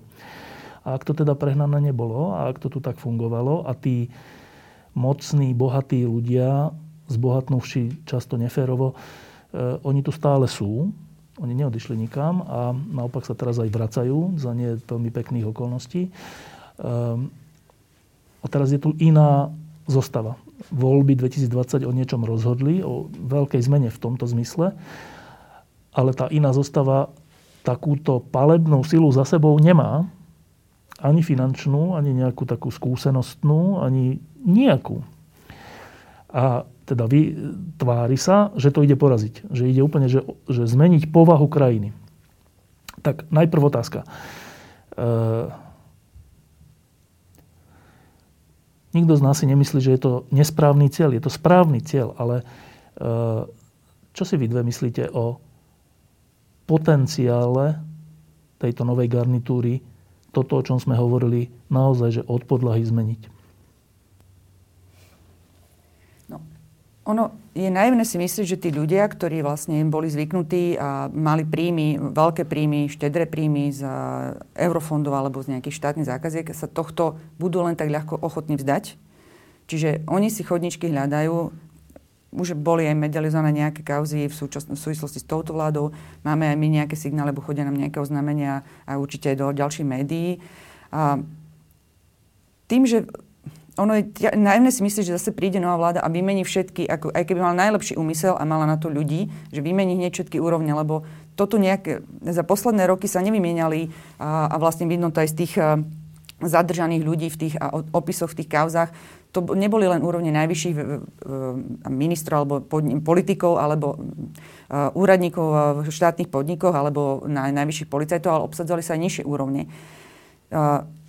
Je ťaž, asi sa to ani nedá obmeniť všetko a vlastne dosiahnuť takto, aby sa tí ľudia svičli. Čiže ono to bude potrebovať nejaký čas a čo vidím ako pozitívne uh, v tejto vláde väčšinou, že keď sa nejaká kauza uh, objavila, tak sa s ňou aj nejakým spôsobom vysporiadali. A vysporiadali sa s ňou inak, ako v minulosti sme boli zvyknutí, že sa to zamietlo, alebo že sa tvárili, že sa to riešia, nevyriešilo sa to mesiace. Čiže toto je už nejaký prvý dobrý signál na odolovanie týmto tlakom. A no, bude to vyžadovať čas, určite. A je otázne, či ten čas tá politika bude mať.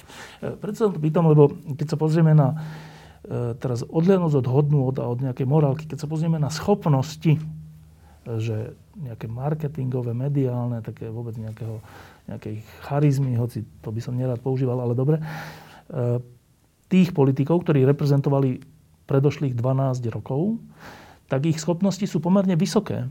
Oni vedia urobiť také heslá, také volebné, všelijaké billboardy, ktoré zaujmú. A ich schopnosti z hľadiska nejakých biznisov sú tiež veľké. Veľké. No a teraz tu máme nejakú novú garnitúru a ja sa pýtam, že či tie schopnosti sú porovnateľné. Či to bude stačiť? Zuzano. No, najväčšie rizika ja vidím v tom, že proste nedostatok nejakého, nejakej odbornej kapacity a odborného no. zázemia, hlavne pri uh, teda uh, vládnej strane Olano. A, a potom sú tu tie úplne menšie strany, a, ktoré možno aj tie expertné, a, ex, expertov majú, ale nemajú dostatočnú váhu, hej. A, a čiže toto je do istej miery a, veľké riziko. A, čo sa týka nejakého marketingového prejavu, tak a, vieme, že, že aj Matovič má istý typ charizmy, ale a bohužiaľ sa mu viac darilo, keď bol v opozícii ako opozičný politik, ako teraz, keď má prejaviť nejaké manažerské zručnosti. Čiže toto je v zásade veľké riziko. A druhé riziko je, že či tá vláda bude mať dostatok e, času na to, aby mohla vlastne... Lebo toto je naozaj, že beh na dlhé trate. Pretože toto, čo, o čom sa my bavíme, že títo ľudia, vlastne táto chobotnica sa dostala do štruktúr štátu, tak ona sa nedostala len na tie najvyššie úrovne, hej ale, ale to už máme napríklad aj v tej uh, polícii sú stále ako keby ľudia, ktorí sú považovaní za boldorovcov. To už sú také proste aj stredné alebo nižšie manažmenty akože uh, tých, uh, tých úradov, tých organizácií. Čiže na to treba naozaj, na tú očistú, uh, treba nejaký čas. Hej? A keď vidíme tú koalíciu, ako sa háda, ako už sa proste spomína nejaká výmena premiéra, možno aj akože sa pripúšťajú nejaké predčasné voľby, a, tak toto je ďalšie nejaké riziko. Hej. A, v zásade v zásade a, ja by som to povedala, že, že, že nie je to úplne zle, preto aj, ako som povedala na začiatku, že ja tomu verím tak pol na pol, že to dokážeme teraz. A nie je to úplne zlé, ale mohlo by to byť ešte lepšie. Hej. Dá sa to ilustrovať napríklad na uh, voľbe policajného prezidenta. Hej. Uh, že minister Mikulec mal naozaj že dostatok času, aby uh, zmenil zákon, ktorý prijal ešte uh, Smer, ktorý proste pripravil ešte, ešte Drucker a Saková a aby tá voľba vlastne policajného prezidenta bola taká, aby sa do nej mohli zapojiť naozaj, že dobrí policajti, tí, ktorí už preukázali v minulosti nejakú svoju odvahu bojovať aj proti a odolávať politickým tlakom. A dopadlo to tak, že vlastne zákon sa nezmenil, voľba sa odohrala podľa starých pravidiel. Ešte vlastne Kováčika odporúčili, či, pardon, Kováčika odporúčili aj a poslanci, a poslanci opozície. opozície, Kotlebu a tak ďalej, hej. A ministrovi neostávalo nič iné, iba ho v zásade vymenovať a na tlačovke, kde ho vymenoval, ho zároveň aj spochybnil, že to nie je najlepšia voľba. No, toto je proste, uh, akože, toto, toto nie je dobré pre políciu, ktorá teraz naozaj potrebuje nejaké nové impulzy, ktorá naozaj potrebuje reštart, ktorá je zdevastovaná tým, tých pôsobením, pôsobením tých vodorových ľudí, hej. Ale zase Kovážik není ani úplne že zlá voľba, hej. Ako vieme aj z minulosti, môžeme mať pochybnosti o niektorých jeho rozhodnutiach, ale nie je to, o, si myslím, nejaký krivý človek. Čiže a, preto hovorím, že, že mohlo by to byť lepšie, ale zase a, nie je to úplne zlé. A, takže je, je tu naozaj toto riziko, že proste či sa tie trestné konania dotiahnu do konca, a, či to nespackajú tak, že budú pre, predčasné voľby a ak budú mať a, dosť času, ak a, naozaj a, Daniel Lipšic ako špeciálny prokurátor nesklame o, očakávania o ľudí, ak proste tá policia ďalej bude e, robiť svoju robotu tak, ako je teraz, tak e, podľa mňa máme šancu aspoň na nejakú čiastočnú očistu. Peter Kovažík a Roman Mikulec, minister vnútra a šéf policie, tu pred týždňom sedeli na vašich dvoch miestach a, a teda argumentovali v prospech toho, že oni sa rozhodli, že do toho idú a že treba im dať šancu, že oni sú rozhodnutí ísť teda naozaj že na doraz. Ksenia, ty im veríš alebo neveríš? Um,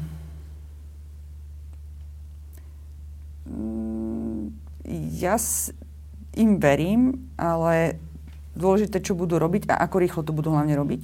Lebo ako spomínala uh, Zuzana, tá policia potrebuje, napríklad, by som to uviedla, ilustrovala, od kedy sa vymenili uh, nejaké uh, najvyš, najvyššie figurky v policii v 2018, keď sa ju obmieniala vláda, vtedajšia vláda Roberta Fica, tak niektoré kľúčové posty sú doteraz neobsadené. A vedú ich zástupcovia ľudí, ktorí vlastne sú teraz aj nejakým spôsobom vyšetrovaní alebo stíhaní. Čiže tá policia sa musí riešiť veľmi rýchlo, aby sa, aby sa za, je tam naozaj veľký boj, aj tam veľká skepsa, aby sa dala dokopy. A treba ju naozaj riešiť rýchlo. Čiže nie dôležité ale nie len odhodlanie, ale aj kroky. A tie musia prísť veľmi rýchlo. A ja by som ešte ale dodala k tomu, čo ste sa bali pred chvíľkou o tom, že možno taká politická neskúsenosť alebo že charizma, že je škoda, že táto vláda urobila naozaj niekoľko pár vecí, ktoré sme predtým nevideli, či to už je napríklad naozaj tá uh, transparentná až obnažená voľba generálneho prokurátora, ktorá prebehla to vypočúvanie kandidátov. Máme tu nových ľudí aj na súdnictve a tak ďalej, súdna rada. A ministerstvo spravodlivosti príjma kroky, a, ktoré majú za, také zaujímavé kroky, ktoré majú napríklad zablokovať majetok podozri ľudí už predtým, ako sa poprevádza. A žiaľ, toto všetko zaniká pri nejakých takých politických súbojov lídrov, že to je áno škoda. To asi môžeme pripísať uh, také politické neskúsenosti. Že oni nie, čo, možno aj naplňajú to, s čím boli zvolení, ale ešte aj to nevidno. Um, jedným, jedným z takých emblematických postov v boji proti korupcii je na Slovensku nielen špecializovaný trestný súd, ale aj špeciálny prokurátor. Veď napokon tieto inštitúcie dostávajú alebo riešia tie najzávažnejšie prípady korupcie. A pred pár dňami bol za špeciálneho prokurátora zvolený Daniel Lipšic, ktorého sme všetci ako novinári dlhé roky popisovali v rôznych e, pozíciách a v rôznych situáciách. A ja som zaregistroval, že vaša nadácia, ma to prekvapilo, ale v tomto zmysle aj pozitívne, e, odolala tomu tlaku, že však ho poznáme a však je vlastne on je fajn a povedali ste, alebo napísali ste také vyjadrenie, že on nie je vhodný kandidát na špeciálneho prokurátora, čo je strašne silné vyhlásenie, keďže je to človek, ktorý, o ktorej mu išlo aj o život. Že to nebola sranda v boji s tou mafiou, o ktorej hovoríme. Tak e, teraz využívam túto príležitosť, aby ste vysvetlili úplne kratučko, že prečo ste povedali, že nie je najvhodnejší kandidát. O, o život išlo aj šufliarskému a tiež si nemyslíme, že by bol kvôli tomu vhodný kandidát na špeciálneho prokurátora. No, uh, ako si povedal, poznáme uh, Daniela Lipšica a ja aj osobne som povedala, že ja si ho, ja si ho vážim. Vážim si ho ako po, politika, vážim si ho preto, čo urobil, keď bol ministrom spravodlivosti, aké kroky vlastne boli vtedy prijaté. Vážim si ho preto, že dokázal, uh, dokázal niesť politickú zodpovednosť, dokázal vlastne odísť z parlamentu, vzdať sa svojej funkcie poslanca a podobne. Čiže uh, vážim si ho aj, za, uh, aj ako advokáta za veci, ktoré zastupoval často vlastne pro bono a tak ďalej. Uh, ja sa však domnievam, že uh, vlastne v tejto chvíli, uh, v tejto chvíli nie, nebol uh, najlepšou voľbou, a to preto, že vlastne on je stále vnímaný ako homopolitikus. To znamená, že on strávil momentálne dlhšiu dobu v politike ako vykonávaním nejakej advokátskej činnosti. Oveľa dlhšiu. Oveľa dlhšiu. Kandidoval vlastne na kandidátke Igora Matoviča. A keď dnes hovoríme o tom, že by špeciálna prokuratúra mala vlastne zase získať dôveru ľudí, a ako nezávislá inštitúcia, odpolitizovaná inštitúcia, tak si nemyslím, že proste človek, ktorý vlastne je takto spätý s politikou, by mal byť na jej čele. To je taká prvá vec. Druhá vec je, že vlastne naozaj tu teraz vlastne tá špeciálna prokuratúra čeli aj obrovskému tlaku tej opozície, tých advokátov, keď si hovoril o tom, že tí ľudia, ktorí dnes možno sú stíhaní, sú veľmi bohatí, majú za sebou zástup kvalitných advokátov, čeli spochybňovaniu, že sú to nejaké politické procesy. A nominácia, už teda aj voľba Daniela Lipšica môže iba toto ako keby nahrať, nahrať týmto ľuďom body, nahrať im do karát. A to nechcem vlastne svoje stanovisko prispôsobovať ani nejakým konšpiračným webom a podobne, ale myslím si, že tým prokurátorom sa bude o to ťažšie pracovať. A je pravda, že Daniel Lipšic eh, je vlastne otcom špeciálnej prokuratúry a špecializovaného trestného súdu, že vďaka nemu tu máme vlastne tieto protimafiánske inštitúcie. Len uh, ja sa obávam, že aby nebol uh, aj, nechcem to povedať, že je hrobárom, ale ak sa vymení vládna garnitúra, tak to, že práve Daniel Lipšic stojí na jej čele, môže veľmi veľmi byť silným argumentom pre, pre nejaký hlas, aby celú tú špeciál, špeciálnu prokuratúru vôbec zrušili a vyhlásili za no? nejakú politickú inštitúciu. Preto som si myslela, že by hlavne preto, že v tej voľbe sme mali aj ďalších kvalitných ľudí, troch ďalších vlastne prokurátorov, ktorí už v minulosti vlastne dokázali, že uh, majú nejakú morálnu integritu a vedia odolávať politickým tlakom, že by bola lepšia voľba vlastne, ak by na čele stál prokurátor. Ksenia, ťažko sa vám to písalo? um, tak bolo to také trochu protiprúdové, ale myslím, že v tomto sme sa akože zhodnotili, my sme o tom aj veľa diskutovali v nadácii a je to, je to pravda pre tú, pre tú aktuálne nastavenie aj tej spoločnosti aj nejaké um, mne sa to písalo ťažko, ja som sa musela veľmi odosobniť. Keby som chcela, keby, keby som sa neodosobnila, tak by... Mne sa to, vieš, k čomu by som to prirovnala? Pamätáš si, možno si to ostatní nepamätajú, ja som si, ja si to veľmi dobre pamätám a vtedy som ťa za to veľmi obdivovala. Keď vlastne... Podplacenie novinárov? Áno. Keď vlastne um, sme sa všetci, aj novinári, snažili o to, aby ten mečarizmus padol a, a ty si vystúpil s tým, že si zverejnil, že vlastne PR agentúra SDK chcela podplácať novinárov. Mnohí kolegovia vtedy to proste ťa za to kritizovali, že proste ubral si SDK, nejaké, SDK nejaké percentá, proste, že to, to si nemal, mal, nemal si to povedať verejne, mal si to riešiť nejako akože interne medzi novinármi. A, a ja som si ťa vtedy za to veľmi vážila, že proste, že, že si to povedal. A pre mňa bolo toto asi tak e, rovnako ťažké, lebo hovorím, že vážim si Daniela Lipšica, ale myslím si, že, e, že do tej voľby ani nemal ísť. No a teraz úplne na záver. Ako sledujeme to, čo sa teraz deje na Slovensku za ten rok, teda okrem tej nešťastnej pandémie, tak e,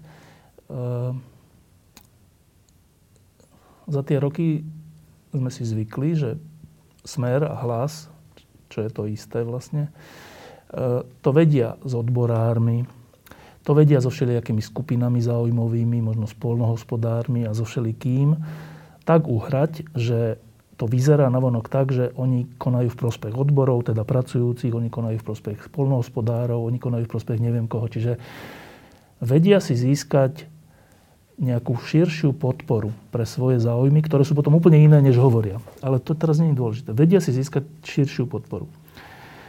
Konštatujem, že po roku tejto vlády to nevyzerá tak, že táto koalícia je šikovná v získavaní podpory. Skôr naopak, že je šikovná v strácaní podpory. A už tie posledné veci o eurofondoch a miliarde to len tak ilustrujú. A to, o čom hovoríme celý, celý, celú túto reláciu, je strašne dôležité, ale ono to závisí od nejakej podpory verejnosti nakoniec. Nakoniec to závisí od toho, kto vyhrá ďalšie voľby, že či sa to podarí alebo nepodarí. A dnešná situácia vyzerá dosť pesimisticky z tohto hľadiska, že tieto procesy sú rozbehnuté a všetci im držíme palce, aby spravodlivosť zvíťazila. Ale súčasne vidíme prepad popularity tých, ktorí to presadzujú a nárast popularity tých, ktorí to chcú zastaviť lebo celé predčasné voľby a idea predčasných volieb nie je o spravovaní štátu, ale o zastavení týchto procesov. Ste vy dve optimistky v tom, že tie dve krivky sa nepretnú tak nešťastne, že sa toto všetko zvráti a budeme tu za dva roky rozprávať o tom, že znova je to tak, ako to bolo pred rokom 2020? No, veľmi rada by som sa k tomu vyjadrila, ale osobne, ale uh, snažím sa, a myslím, že aj Zuzana to vždycky učí, že máme byť, uh, bez ohľadu na to, čo si myslím, robiť svoju robotu. Čiže toto je taká, že politická diskusia. Ja len môžem povedať, že ľudia by nemali zabúdať. Treba si vždycky... Toto je naozaj, že Um, snažíme sa v našej práci bojovať proti korupcii, či je pri moci ten alebo ten, či ten podnet príde na, to, na politika, s ktorým sa poznám, alebo na politika, ktorého nemám rada. Uh, robíme to a dúfam, že budeme robiť celé objektívne. A k tomu len môžem povedať, že politik má v rukách veľkú moc a nestačí voliť len podľa toho, čo, čo cítim, ale akože treba, kaž, preto majú ľudia volebné právo, pretože majú právo rozhodovať sa a čo ten politik urobil, alebo čo do, teraz dosiahol, keď ho nepoznám, tak ako sa správa. K tomu môžeme povedať jedine toľko. A nezabúdať. No len my sme v takej krajine krátkej pamäti. Sme, nie? Tak národ má takú vládu, ako si zaslúži. A, a lepšie povedané, ako si zvolí. Zuzana. No, tak ako si hovoril, že tá ekonomická aj iná sila tých uh, ľudí, proti ktorým uh, v zásade teraz sú nasmerované možno aj tie uh, trestné stíhania, tie trestné konania, uh, vlastne sila aj nejakého právneho zastúpenia, ktoré majú za sebou a niektoré proste uh, chyby, ktoré možno robia, robí aj naša polícia, uh, ktorá je, ako sme opísali, zdevastovaná pôsobením vlastne a, tých ľudí, tej boderovskej skupiny, je naozaj proste, to sú naozaj veľmi ako keby, že silné faktory, hej. A, a naozaj tá vláda, ktorá je neskúsená, čeli obrovskej, ako keby, obrovskej sile a obrovskému tlaku. Ja si myslím, že ak by tá vláda vydržala 4 roky, takže, takže to môže dopadnúť dobre.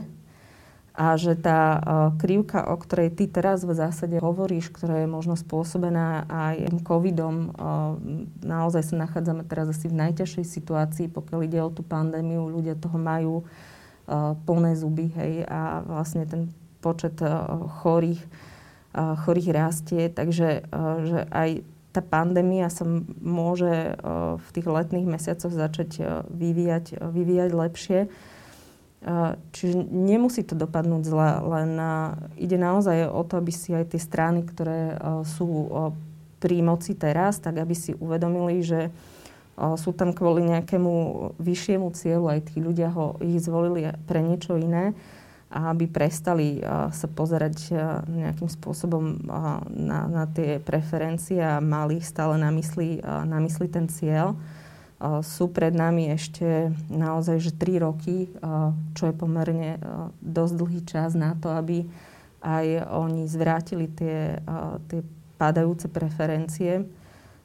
Takže ja sa snažím byť optimistická, že, optimistka, že tak ako sme povedali na úvod, tejto relácii, že to tentokrát vyjde a neskončíme tak, ako, ako pri Mečiarovi a pri Lexovi, ktorého doviezli v putách a, a dnes si užíva na svojom ránči slobodu a peniaze.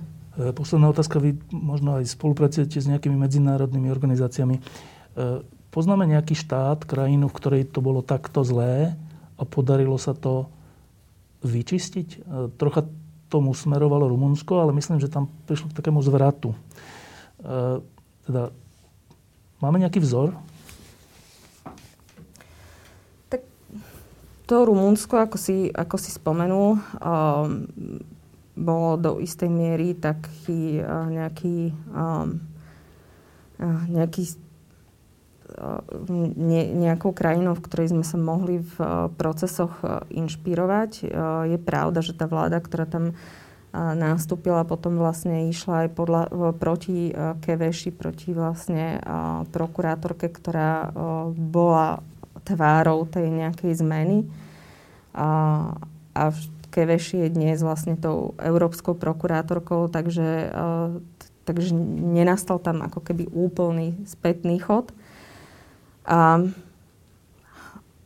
hm, sú krajiny, kde proste, ja neviem, Taliansku mafia ovládla nejaké štruktúry štátu a, a podarilo sa vlastne aspoň nejakým spôsobom lokálne, a, lokálne tie problémy vyriešiť. Neviem, či je, nás, či je európsky štát, kde, a, kde by tie procesy boli také, ako vlastne, a, aké boli u nás. Ja som bola na jednej takej konferencii asi pred rokom práve a, s Petrom Kovážikom. A, bola to konferencia, kde sa na úrovni vlastne ministrov a mimovládok diskutovalo presne o týchto korupčných problémoch a a ja keď som tam mala vlastne pred, aj pred tými ministrami vnútra nejakú prezentá, prezentáciu a, a na nej som ukazovala akože prípad Kočnera a čo všetko, aké prepojenia na akých ľudí sa ukazujú, tak tí ľudia boli vlastne na tej medzinárodnej úrovni v šoku, kam sme to dospeli. A, takže ja si myslím, že asi, v, neviem, či vôbec v modernej histórii nájdeme uh, vyspelú krajinu Európy, uh, kde by to bolo takto, ako sa to ukazuje, že to bolo u nás. Čiže nemáme vzor, možno my sa môžeme stať vzorom, ak sa trocha posnažíme. Dúfajme. Ksenia Makarová a Zuzana Petková, ďakujem, že ste prišli. Ďakujeme aj my za Dokedy bude mať inštitúcia, ktorá sa volá Zastavme korupciu, význam? No, tak uh, my sme si tak hovorili, že vlastne, uh, že budeme fungovať dovtedy, kým uh, korupcia nerozhodne voľby na Slovensku. A to sa v zásade aj stalo, takže sme chvíľu vlastne po akože tá téma, hej, tá, tá téma, tá téma. A to sa v zásade aj stalo, takže sme tak chvíľu akože aj rozmýšľali, že, stačilo? že či stačilo. Ale uh, je to naozaj proces, ktorý je taký, že tá korupcia nevymizne. Hej. Môžeme proste ju... A, môže, môžeme ju vnímať ako... Ale o to sa usilujeme, aby, aby sme ju začali vnímať ako niečo, čo proste devastuje krajinu a aby, aby to nebolo len pre jedny voľby, ale aby to bolo nejaké trvalé nastavenie krajiny a spoločnosti, že je to niečo, čo, čo nie je priateľné a čo oberá, a, oberá nás o, o zdroje. Čiže ste odhodlané ešte pár rokov v tejto inštitúcii zotrvať? No, ako to sledujem na Slovensku, tak uh, pár rokov my, ale v, môžeme tu zotrvať a tá inštitúcia bude do, asi potrebná ešte aj od tých pár rokov do, viac. Lebo takto, že korupcia funguje aj v, ma, v nejakej miere všade. Aj v Rakúsku majú kauzu s bývalým ministrom financií, no. ktorý sa vozil súkromnými jetmi a sú tam rôzne podozrenia aj z daňových machinácií. Len ide o to, že presne dostať to do miery, ktorá je nejaká akceptovateľná, pri ktorej ten štát funguje. A my v tom budeme... Vyzerá to, že na Slovensku ešte máme dosť veľa roboty, aby sme dospeli aspoň do tohto štádia. Keď ste odchádzali z trendu, a teda z médií, tak ste odchádzali s nejakým očakávaním práce, alebo teda nejakého pôsobenia svojho. Uh, ste po tých pár rokoch spokojné s tým rozhodnutím? Áno, ja som spokojná, lebo uh, ako hovorím, že uh, v médiách uh, v, v médiách už veľký priestor na uh, robenie toho, čo, čo, uh, čo som chcela robiť, tak uh, uh, pre mňa nebol. A vravím, že uh, ja síce bytosne mám rada prácu novinárky, aj vlastne celý život ma tá, tá práca formuje a možno aj teraz sa nazerám na niektoré veci uh, viac očami uh, novinára, novinárky ako, ako uh, mimovládkarky.